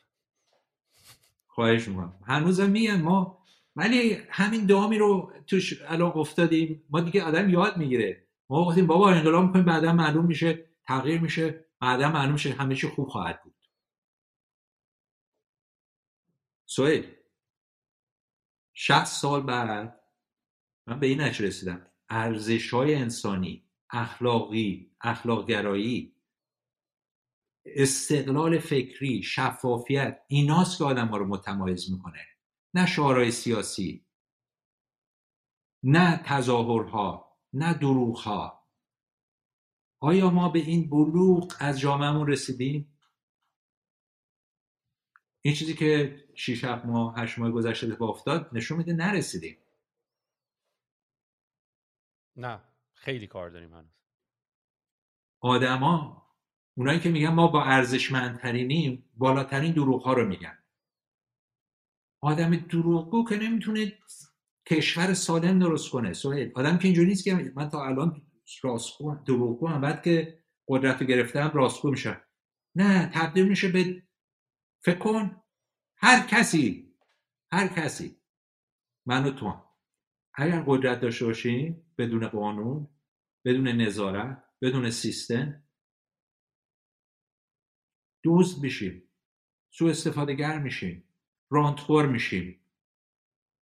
می‌دونی توجیهش چیه سوهه توجیهش اونه که باید با مرگ رو بروشوی که با این مسئله مسئله برات حل بشه. چون فکر می‌کنن اوکیه آدما حتی تو بخش خصوصی. فکر می‌کنن اوکیه که حالا یه بار ما یه دروغ میگیم و یه کاری انجام میدیم و یه پولی می‌سازیم. حالا میمونه خانوادهمون واقعا دیگه اوکی هن. می‌دونی؟ بحث این استقلاله اینه. من به هیچ کس نمی‌تونم برم توصیه کنم چیکار بکنه. فقط می‌تونم بگم من چیکار می‌کنم. می‌دونی؟ من پایبند می‌خوام بمونم. من می‌خوام استقلالم حفظ شه. اکثریت کارآفرینایی که من دیدم آدمایی که استقلال دارن استقلال فکری دارن. مثل تو.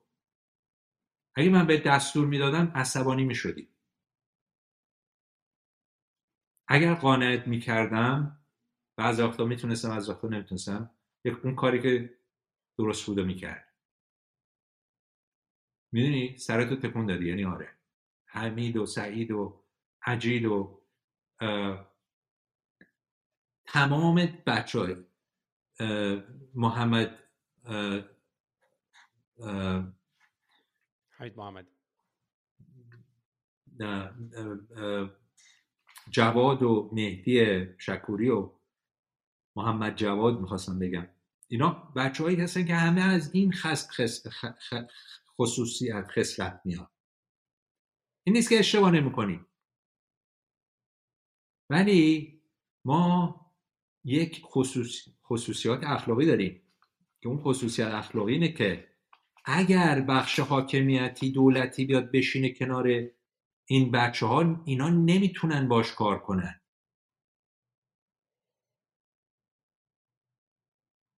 من نمی‌تونم کار کنم. این نیست که می‌خوام نمی‌خوام این حرفا بذار کنار. نمی‌تونیم. خلاقیت اقتصادی ما از بین میره. اون بروکراسی اون کنترل اون دیدگاه امنیتی اون دیدگاه محافظ کارانه غلبه می‌کنه. چرا دولت ها شکست می‌خورن؟ چرا در این راه؟ چرا هولدینگ ها نمی‌تونن استارتاپ بزنن؟ نه فقط در ایران نه که در جای دنیا. مایکروسافت معروف بود تو آمریکا. موقع من استارتاپم زدم. من گفتن نه یه دفعه پیچ کنی به مایکروسافت ایده تو میدوزه یا شرکت تو می‌خره. بعد از مثلا یه سال می‌بینی هیچیش باقی نمونده همین مشکل هلدینگ های الان تو ایران دارن و هلدینگ های استارتاپی هم, هم مشکل دارن و یه, یه روز دیگه بشینیم سر این مسئله صحبت کنیم. چون خلاقیت با کارآفرینی و entrepreneurship با اون ریسکه میاد با اون استقلال فکری با اون خلاقیت برای ساختن میاد. سعید فکر نمی کنین اتفاقاتی که تو ایران افتاد حالا می‌خوام اصلا کلا این اپیزود رو اختصاص بدیم به warm-up و گرم کردن و اینا و من دوست دارم که این dialogue رو ادامه بدیم و فکر می‌کنم که وقتی بدیم اپیزود دارم بیرون زیرش سوال ها و اینا بیشتر مشخص بشه و هی direction اپیزودهای بعدی رو مشخص بکنه. منتهای مراتب حالا این قضیه که میگیم قضیه امنیتی امنیتیه از یه طرف دیگه فکر نمی چون خودشون هم حالا شروع کردن مثلا استارتاپ های دولتی زدن و اینا که اینجوری بودن که دیر دوزاریشون افتاد که چقدر اینترنت می‌تونه گنده باشه و چجوری می‌تونی یه کل همه چی رو تحت تاثیر قرار بده مثل دیجی کالا و تمام داستانهای مثلا خورده فروشی و یا مثلا اگه تو یه مسیجینگ اپ داشته باشی تقریبا جای مخابرات رو می‌گیری تمام مسیجا رو می‌بینی. و یهو اینطوری بودن که یعنی اول از همه که اینا همیشه لیتن و کندن و دورن نمی‌فهمن. بعد که حالا یواش فهمیدن اینطوری بود که اه چرا دست خودمون نباشه؟ یعنی بیشتر اون بحث امنیتی که داری میگی بحث دلال بازی که آقا مثلا دست من باشه چرا دست تو باشه؟ خب سوالت چیه؟ سوال اینه که آیا به نظرتون یه همچین همچین دیدی هم می‌تونه باشه یا نه؟ حتما بحث امنیتی بوده که ما می‌خوایم جلوی ورود مثلا آدمای دیگه شاید واقعا اصلا اون دیدو ندارن. فقط اینکه آقا من می‌خوام این دست من باشه این مال من باشه. این همچین زورگویی که همیشه وجود داشته. خب این می‌خوام مال من باشه چند زاویه است؟ یکیش می‌تونه بحث اقتصادی باشه که من می‌خوام منافع اقتصادیشو بگیرم. یکیش می‌تونه بحث این باشه که من اعتماد ندارم به این کسایی که دارن اینا رو میچرخونن که دیتا و اینا رو به من نمیدن یا اینکه به یک دیگه میدن. نمی‌دونم چیه. ولی من می‌تونم بهت بگم از زاویه من, من وقتی میگم کارآفرین مستقل منظورم چیه؟ نه من میگم کارآفرین مستقل یا استقلال در یه شرکت در یک در بخش خصوصی این هستش که تو اینو می‌تونی چند حداقل سه تا زاویه اسس کنی و این خودش بحثی جلسه جدا باید باشه. یکی اینکه سهام این شرکت دست کیه؟ و آیا کنترل سهام این شرکت دست کارآفرین یا نه. و این داری میگی اومدن بگیرن ندادیم؟ یعنی آخه این بحثی که میگیم این دیجی کالا اینا خصوصی هستن همچنان این سوال بزرگ آخرش اینه سهامدار سهامدار دیجی کالا کیان حمید و سعید محمدی هن. تیم دیجیکالاس که حساب داره نزدیک 40 درصدش اینه. نه این این بحثه که من فکر کنم الان میونه همه وجود داره اینه که وقتی ما هم میگیم نه ما مستقلیم ما مستقلیم دلیلی که فکر کنم آدم ها حتی باورشون نمیشه اینه که اگر هم می‌خواستی مستقل باشی مگه تونستی مستقل باشی توی همچین شرایطی؟ اگه نخوای ازت گرفتن دیگه. ببین سه تا معیاره برای ورود به این بحث. هر شرکتی رو می‌خوای می‌تونی با کارآفرینش بشونی و این صحبت رو بکنیم با می‌دونی؟ اولا سهام دست کیه؟ کنترل سهامه. وجود سهامدار متعدد در شرکت چیز خوبیه خب؟ و کنترل از بین می‌بره. اگر بالای 33 ممیز 14 درصد سهام دست یکی باشه این خودش یه نشونه خطرناکی میشه. چون شروع می‌کنه به مرحله ای که می‌تونه جلوی یه سری تصمیم رو بگیره بیرو بیره ولی یه جایی ممکنه حتی سهام کمتر از این خطرناک باشه. یه جایی ممکنه تا 50 درصد 50 علاوه یک هنوز کنترل سهام دست کارآفرین باشه و بتونه شرکتش رو کنترل کنه. نکته دوم مسئله مدیریت کنترل مدیریت. کی داره تصمیم می‌گیره؟ کی توی هیئت مدیره است؟ چجوری تصمیم می‌گیره؟ حاکمیت شرکتی چیه؟ قوانین که برش بر اساسش تصمیم می‌گیرن چیه؟ خب؟ اینا رو من دوست دارم باهاتون باز کنم بعدا. کورپریت گاورننس چجوری کار می‌کنه؟ صد درصد. توافق نامه سهامداران ببین یه کار دیگه که ما کردیم غیر از شفافیت احترام به سهامدارا بود. سهامداران خرد و درشت. و توافق نامه سهامداران اگه یاد باشه حتی تو ریحون ما یه عالمه وقت داشتیم توافق سهامداران نوشتیم. با اینکه شرکت کوچیک بود. ما تو از سرابا شروع کردیم. دیجیکالا همه. توافقنامه سهامداران است. من من یه نکته در مورد توافقنامه سهامداران می‌خوام بهت بگم. ولی بذار نکته سوم رو بگم. سومیش کنترل داده هاست کی دسترسی داره به داده ها و این هم یه بحث بسیار پیچیده و عمیقه. می‌دونی چرا؟ چون آیا تو می‌تونی این سوال بکنی؟ من تو ویدیو نگاه کنی من میگم من از سال 2010 روی فیسبوک نرفتم. من اینکه احساس می‌کردم که اینها و این بخش از فضای دیجیتال هیچ گونه قواعدی برایش حاکم نیست. و این فاندراش مؤسسینش که مارک زکربرگ باشه یا هر کسی دیگه ای از این از این داده ها می‌تونه سوء استفاده کنه. خب؟ و این سوء استفاده از این داده ها به نظر من ایده خوبی نبود. سالها طول کشیده الان این لاسوت ها هست و شکایت می‌کنن که مثلا فلان بچه خوشکشی کرد یا مثلا از این ای آی که توی این درست شده که چیزهای بچه کسایی می‌بینن که مثلا ایجاد افسردگی میشه یا فلان میشه یا یا می‌دونی یا میگن برکسیت رو روش تاثیر گذاشت. و اینا واقعیه.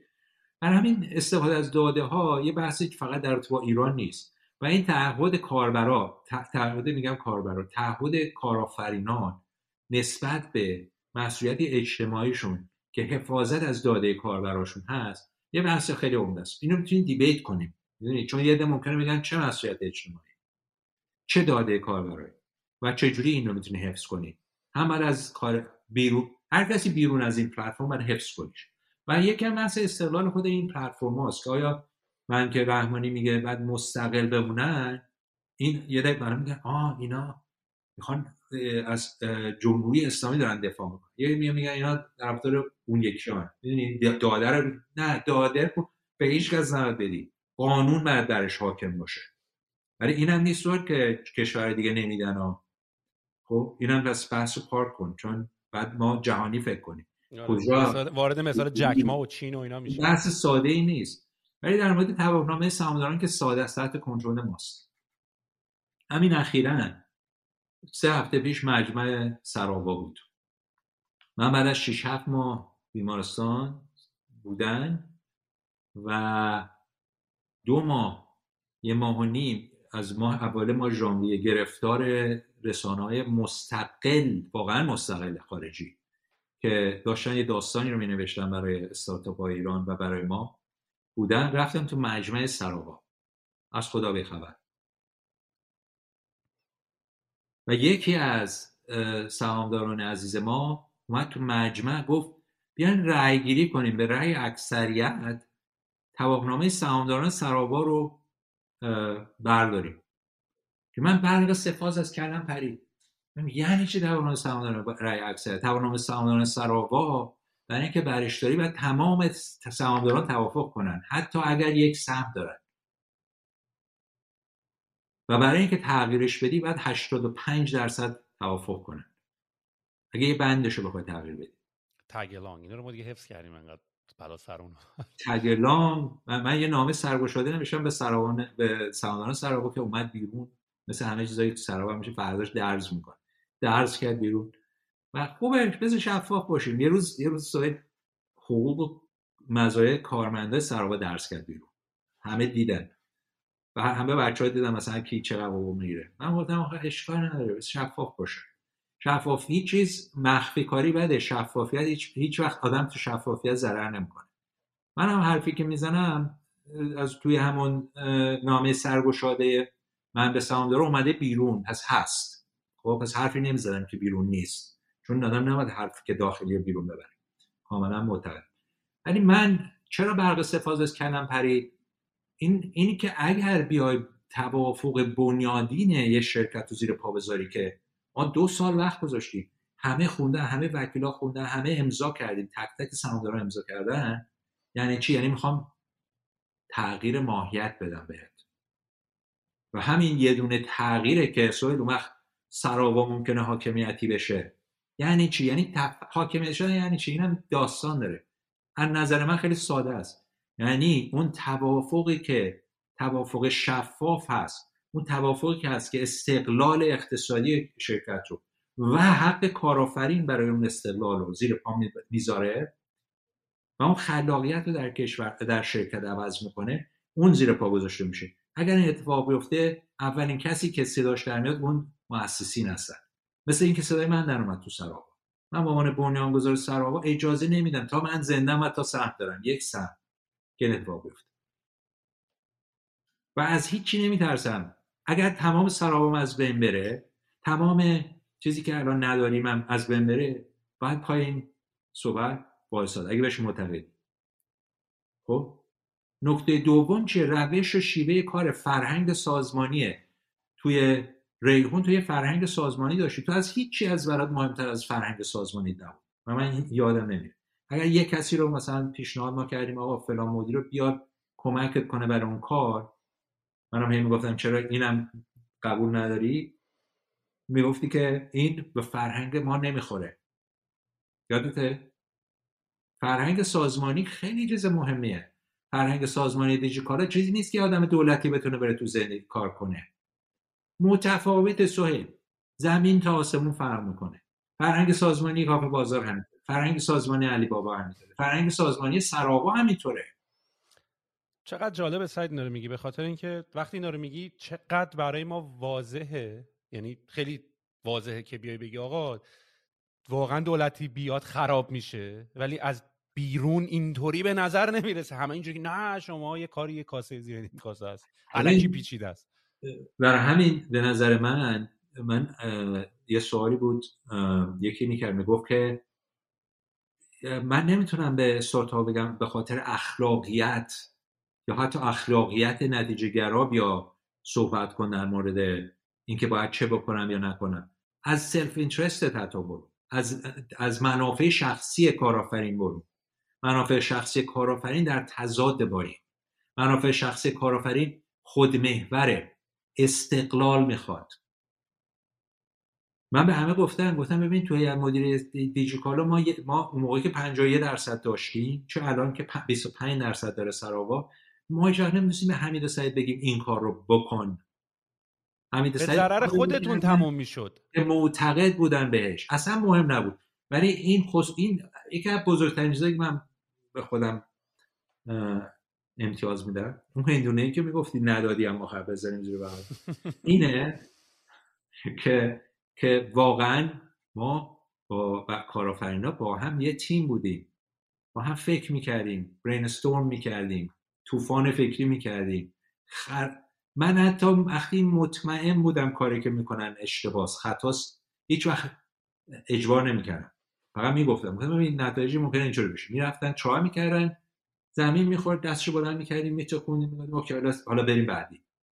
حتی بحث از سر اینا سعیدا یعنی بعدا حالا پادکست آینده راجعش صحبت می‌کنه دولت مگه میشه این کارو کرد؟ مگه میشه نماینده دولتی فرستاد توی این شرکت ها همونجور که تو سراوا من گفتم نمیشه. نه یا توی مثلا مجمع رأی و رأی کشی کنید. من تا موقعی که زندم تا موقعی که یک سمت سراوا دارم مقابل این وای میستم حتی به قیمت اینکه سراوا از بین بره. می‌دونی چرا سوهید چون داستان اون پسره می‌دونی که کتاب فارسی ما بود ما بچه بودیم. هلندیه که صد داشت میشکست سوراخ شده بود انگشتشو می‌کرد. ها؟ پتروس فداکار. پتروس فداکار. من در این سه با تجربه سرطان پتروس فداکار انگشتم از سوراخ مصد سراوا نمی‌کشم بیرون. چون اگه بشکنه آب تمام اکوسیستم می‌گیره. چون تمام تئوری های توته سر این بود. سراوا حاکمیتی شده. چون برای دو سال مثلا فلانی تو هیئت مدیرش بوده. اون فلانی دیگه تو هیئت مدیره سراوا نیست. اینقدر دروغ نگیرید اینقدر شایع پرکاری نکنید. سراوا هنوز مستقله. تا امروز که من تو صحبت می‌کنیم اینطوریه. سوال چرا من برگشتم تو هیئت مدیره سراوا؟ چرا سوال نمی‌کنیم بعد از چهار سال. می‌خوای جواب بدونی؟ آره من اتفاقا یکم نگرانم که پشتتون داره تاریک میشه که همچنان بتونیم ادامه بدیم. ولی یه چیزی رو فقط یه نکته رو من بگم. من خودم جزو افراد شاکی هم و کسایی که سوال زیاد داره. ولی الان توی این استیج به نظرم یکم دعوا دعوای خانوادگی داخلی نیست. خیلی بزرگتر و مکروتره. با این داستانایی که داریم. یعنی من بعدا می‌تونم از شما سوال بپرسم که حتی تصمیماتی که سراوا در رابطه با ریحون گرفت یا اتفاقاتی که اینطوری افتاد می‌تونست طور دیگه ای رقم بخوره و می‌تونست به نفعمون بمونه. ولی الان فعلا راجع به یک سری موضوعات گرندتر و بزرگتر داریم راجع به در مورد شکست سکوت منه. آره. بعدا میریم در مورد آره آره, آره. دلایل شکست ریحون یا می‌خوام بگم یعنی اگر بعضی جاها من فعلا قطعتون نمی‌کنم. بارها از بچه ها خواهش کردم debate بذاریم سر مسئله ریحون سر تجربه ای نتورک سر تجربه با شایان سر تجربه الوپیک سر تجربه مختلفی که داشتیم سر تجربه دیجیکالا سر تجربه همه شرکت هایی که اونجا داشتیم سر تجربه داریم. خیلی. و بعد اتفاقا اگه اونا رو می‌ذاریم بعد اونایی که زینف هستن بعد بشینن دور هم بتونن از زاویه مختلف ببینیم. چون می‌دونید چرا این مهمه؟ چون ازش یاد بگیریم. ولی امروز بحث دیگه است. بحث این که ما می‌خوایم ما ما باید پاسدار این شفافیت استقلال خلاقیت باشیم. این مسئولیت من احساس مسئولیت اجتماعی خودم می‌کنم که اون اجازه ندیم اون صد بشکنه. و این صد با یک, یک, یک کار و دو کار یه شبه نمیشکنه سوهل با یک قدم دو قدم با دو تا سه تا تصمیم بعد اتفاق میفته گفه می‌بینی دیگه قابل بازگشت نیست. من چرا برگشتم توی مدیر سرابا؟ به خاطر این بود که احساس کردم که فشار داره میره بالا. و احتمالش هست یعنی این این اینو احساس کردم من به یه لول تجربه رسیدم که وقتی یه احساس می‌کنن بدونم که آیا این احساس چقدر به واقعیت ممکنه نزدیک بشه. احساس کردم که ممکنه همچین اتفاقی بیفته در سرابا اگه من نباشم و از دور به عنوان فقط یه سهامدار مسئله رو نگاه کنن ممکنه اتفاق بیفته. اومدم دوباره عضو هیئت مدیره شد ولی عضو هیئت مدیره من شدن کسی که در تبعید من خودم گفتم من در تبعیدم. آیا اجازه میدن؟ یا نمیدن؟ آیا سرطان سرطان امنیتی از بین رفته؟ آیا من سرطان خونم رو شکست دادم؟ ما سرطان دروغ رو می‌تونیم شکست بدیم. سرطان امنیتی دست ما نیست. می‌تونه جلوگیری کنه از ثبت این صورت جلسه. اوکی؟ سوجان و دامینوزوار فکر کنم اگر سراوا استقلال شاید دست بده به مراتب پشتش می‌تونه از اینجا شروع میشه که میگه سعید رحمانی نمی‌تونه عضو هیئت مدیره شرکتی باشه که خودش بنیان گذاشته. من چهار سال ببین سعید جان صحبت من تو جالبه. هی میریم عقب میریم جلو. امیدوارم این قابل درک باشه برای کسی که داره اینو گوش میده. سال برمیگردم دوباره ماه اردیبهشت سال 1198 که من برای تولد دخترم اومدم لندن. من بر نگشتم به خاطر اینکه دیدم انقدر ها بالا گرفته انقدر تقابل ها بالا گرفته که برگشتن من ممکنه بالاترین ضربه رو منفی بزنه به کل اکوسیستم کارآفرینی به تمام شرکت های استارتاپ. و به خانوادم سهیل من یه تصمیم گرفتم. ببین خیلی آخر سرش زیاد پیچیده نبود. گفتم من یا بر... من اگه برگردم یا ممنوع خروج میشم یا میرم زندان اوین. دو تاست. در هر دو صورت نمی‌تونم برگردم. اگه برنگردم دخترم که 7 8 سالش بیشتر نبود 8 سالش بود برای سالها نمی‌تونم ببینمش. بزرگ شدنش و زندگیش رو از دست میدم. می‌دونی چیه؟ همسرم هم از دست میدم چون به من میگه نرو. این ریسک دیگه نمی‌تونی برداری. من میگم نه من میرم. از روی وحشت ترس نبود. روبرو شدن با این مسائل خیلی بهتر از روبرو نشدن.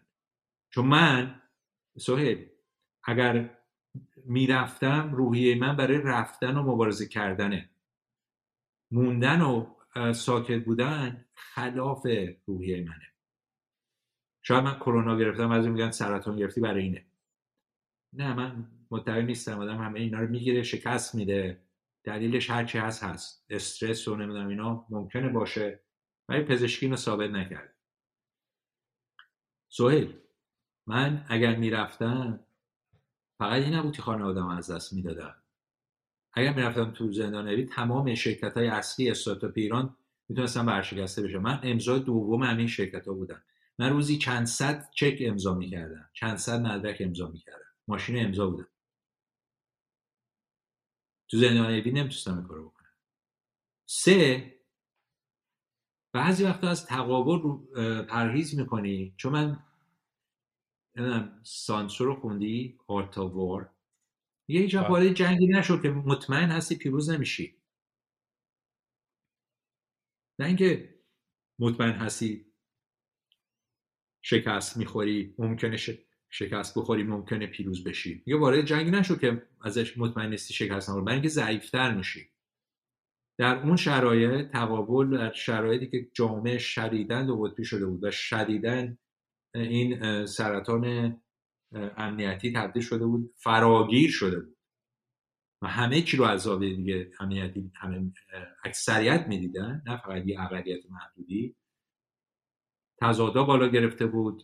چند ماه بعد اگر یاد باشه هواپیمای اوکراینی رو زدن و اتفاقاتی که در اون سال اتفاق افتاد در اوج تضادها بود. سعید من اون موقع که با تو شروع کردم پادکست رو ضبط کنیم پشت صبح بود. اصلا من خودم صبح پا شدم. الان دیگه شبه و دمت هم گرم. یعنی عشق کردم که انقدر پا به پا الان پر انرژی دوست داری که این حرفات رو بزنی. ولی دیگه یواش یواش امروزی که داریم اینو ضبط می‌کنیم حالا ممکن این پادکست احتمالا بعد سال نو یا تو همون سال نو میاد. فکر نمی کنم تا چند روز آینده ای که عید اینو بتونیم برسیم ریلیز بکنیم. ولی همیشه حال و هوای حالا متاسفانه این اواخر خیلی حال و هواش نیست ولی ما همیشه از عید یه شروع دوباره و همیشه انرژی رو به عنوان یه استارت و به عنوان یه حالت خیلی خوب به این قضیه نگاه می‌کنیم. حست نسبت به عید چیه سعید؟ عید امسال.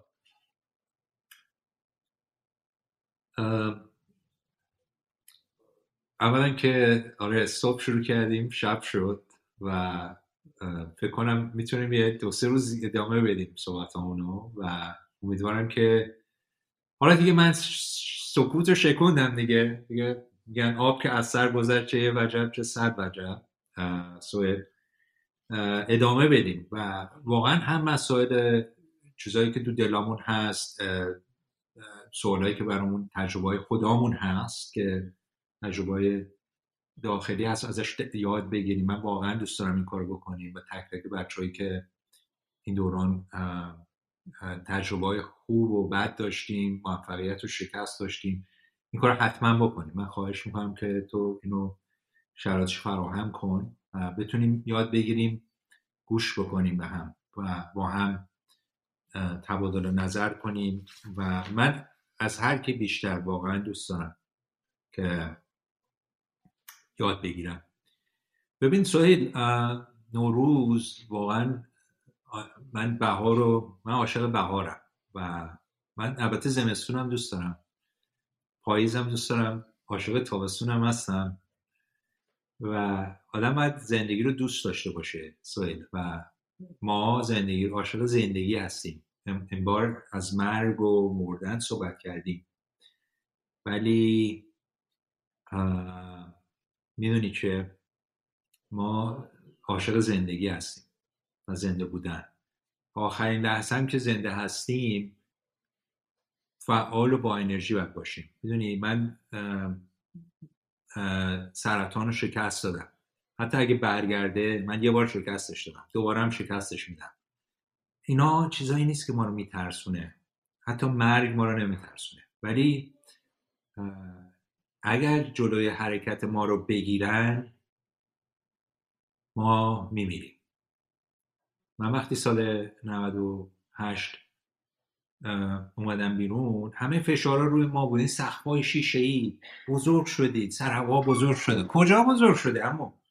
سر هوا تازه مثلا سر هوا کجا؟ مثلا سکویا کجا؟ مثلا ببینی دنیا دیجیکالا کجا؟ آمازون کجا؟ علی بابا کجا؟ این کده فکری هاست که ما رو می‌کشه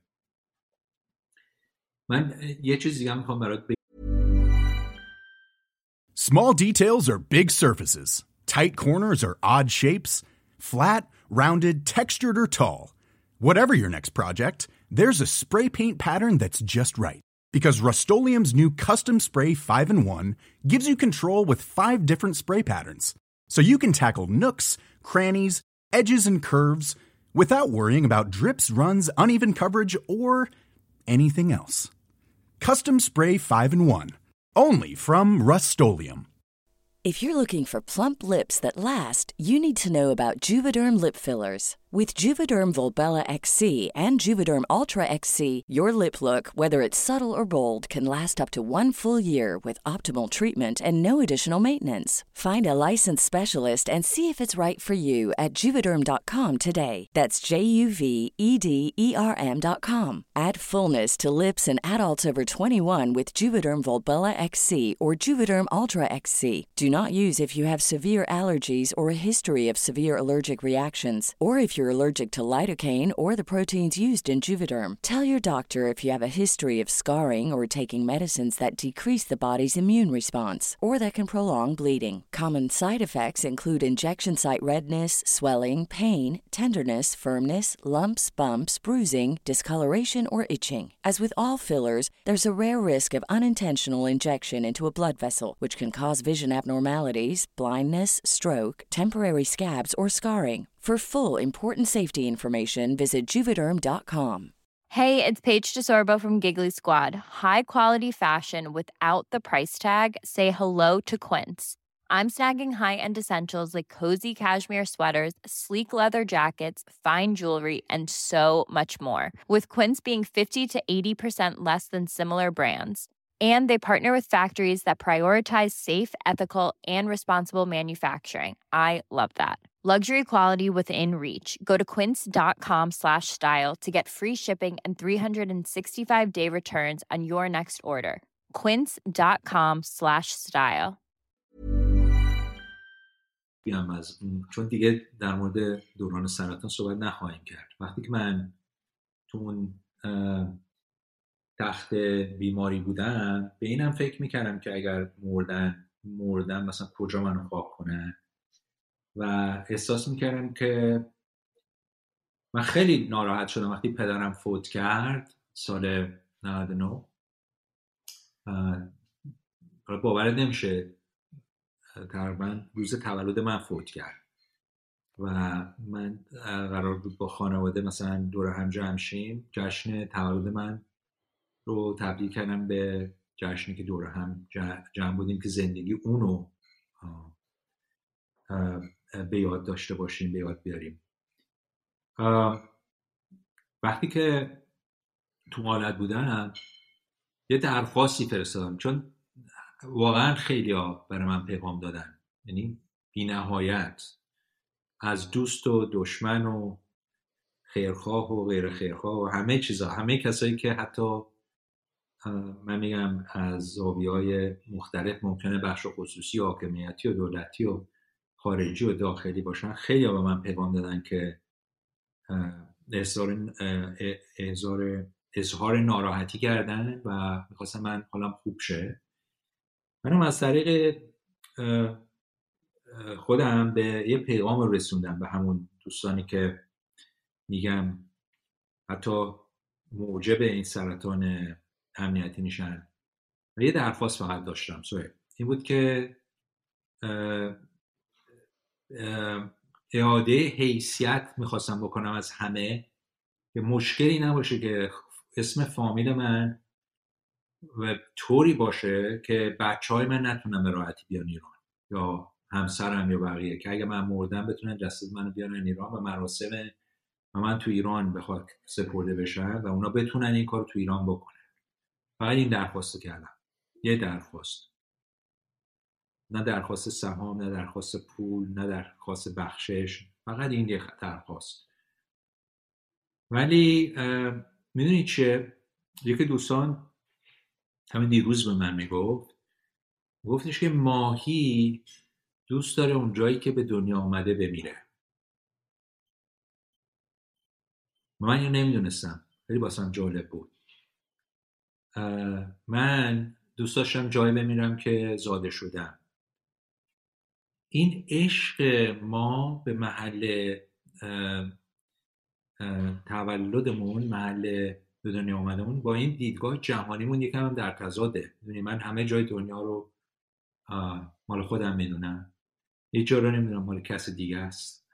و در ضمن در این حال وقتی با پدرم می‌رفتم خف وقتی اون روح و نشاط رو تو اون می‌دیدم وقتی زیر درخت انار اونجا بود و با هم انار باز می‌کردیم زیر درخت میشستیم میخوردیم و بچه های ده رو می‌دیدیم و آب چشمه رو می‌دیدیم. احساس می‌کردم من ریشم اونجاست. اون درخت گردوه اون درخت اناره بود که پالا کولا صحبت می‌کنه توی کیمیاگر.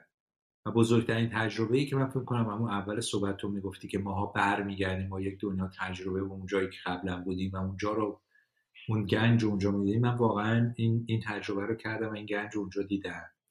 در همین من احساس می‌کنم عید بعد بگیم که نوروز برای ما یه روز دیگه است که یه سال دیگه است یه سال بهار جدیده که ما کمک می‌کنه باز هم به اون جایی که از ازش اومدیم فکر کنیم. سعی کنیم کمک کنیم با هم باشیم.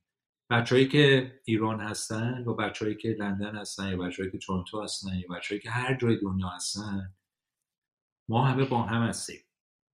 ما یه قبیله کوچکیم. من تو تو ویدیو هم گفتم. سوی واقعا یه قبیله کوچکی قبیله ای که معتقد به شفافیت استقلال فکری استقلال عمل و خلاقیت. و ما مسئولیت اجتماعیمون رو هرچه بیشتر میگذره بیشتر می‌فهمیم من هیچ آرزویی ندارم غیر از اینکه این بچه های قبیله ما هرچه که هستن اولا سلامت باشن. باور کن سلامت اول سلامت. ورزش کنن غذای خوب بخورن فکرشون رو سالم نگه دارن. دو با نشاط و خوشحال باشن. لبخند بزنن. احساسشون رو بیان کنن. سوهل واقعا دلم برای تعیین شده. سه موفق باشن. و این فشارهای نابحقی که اومده رو دیگه بدون هیچ شک و شبهه مقابلش وایسن. هر کسی دروغ گفت هر کسی شایعه کرد هر کسی. بیایم صحبتش کنیم. این قولی که من بهت میدم. هیچ سوالی نیست که نمی‌تونیم جواب بدیم. هیچ دروغی نیست که از ما بتونه سو استفاده کنه. هیچ کس. هیچ جای دنیا. این قول باید به هم بدیم و پشت هم وایسیم.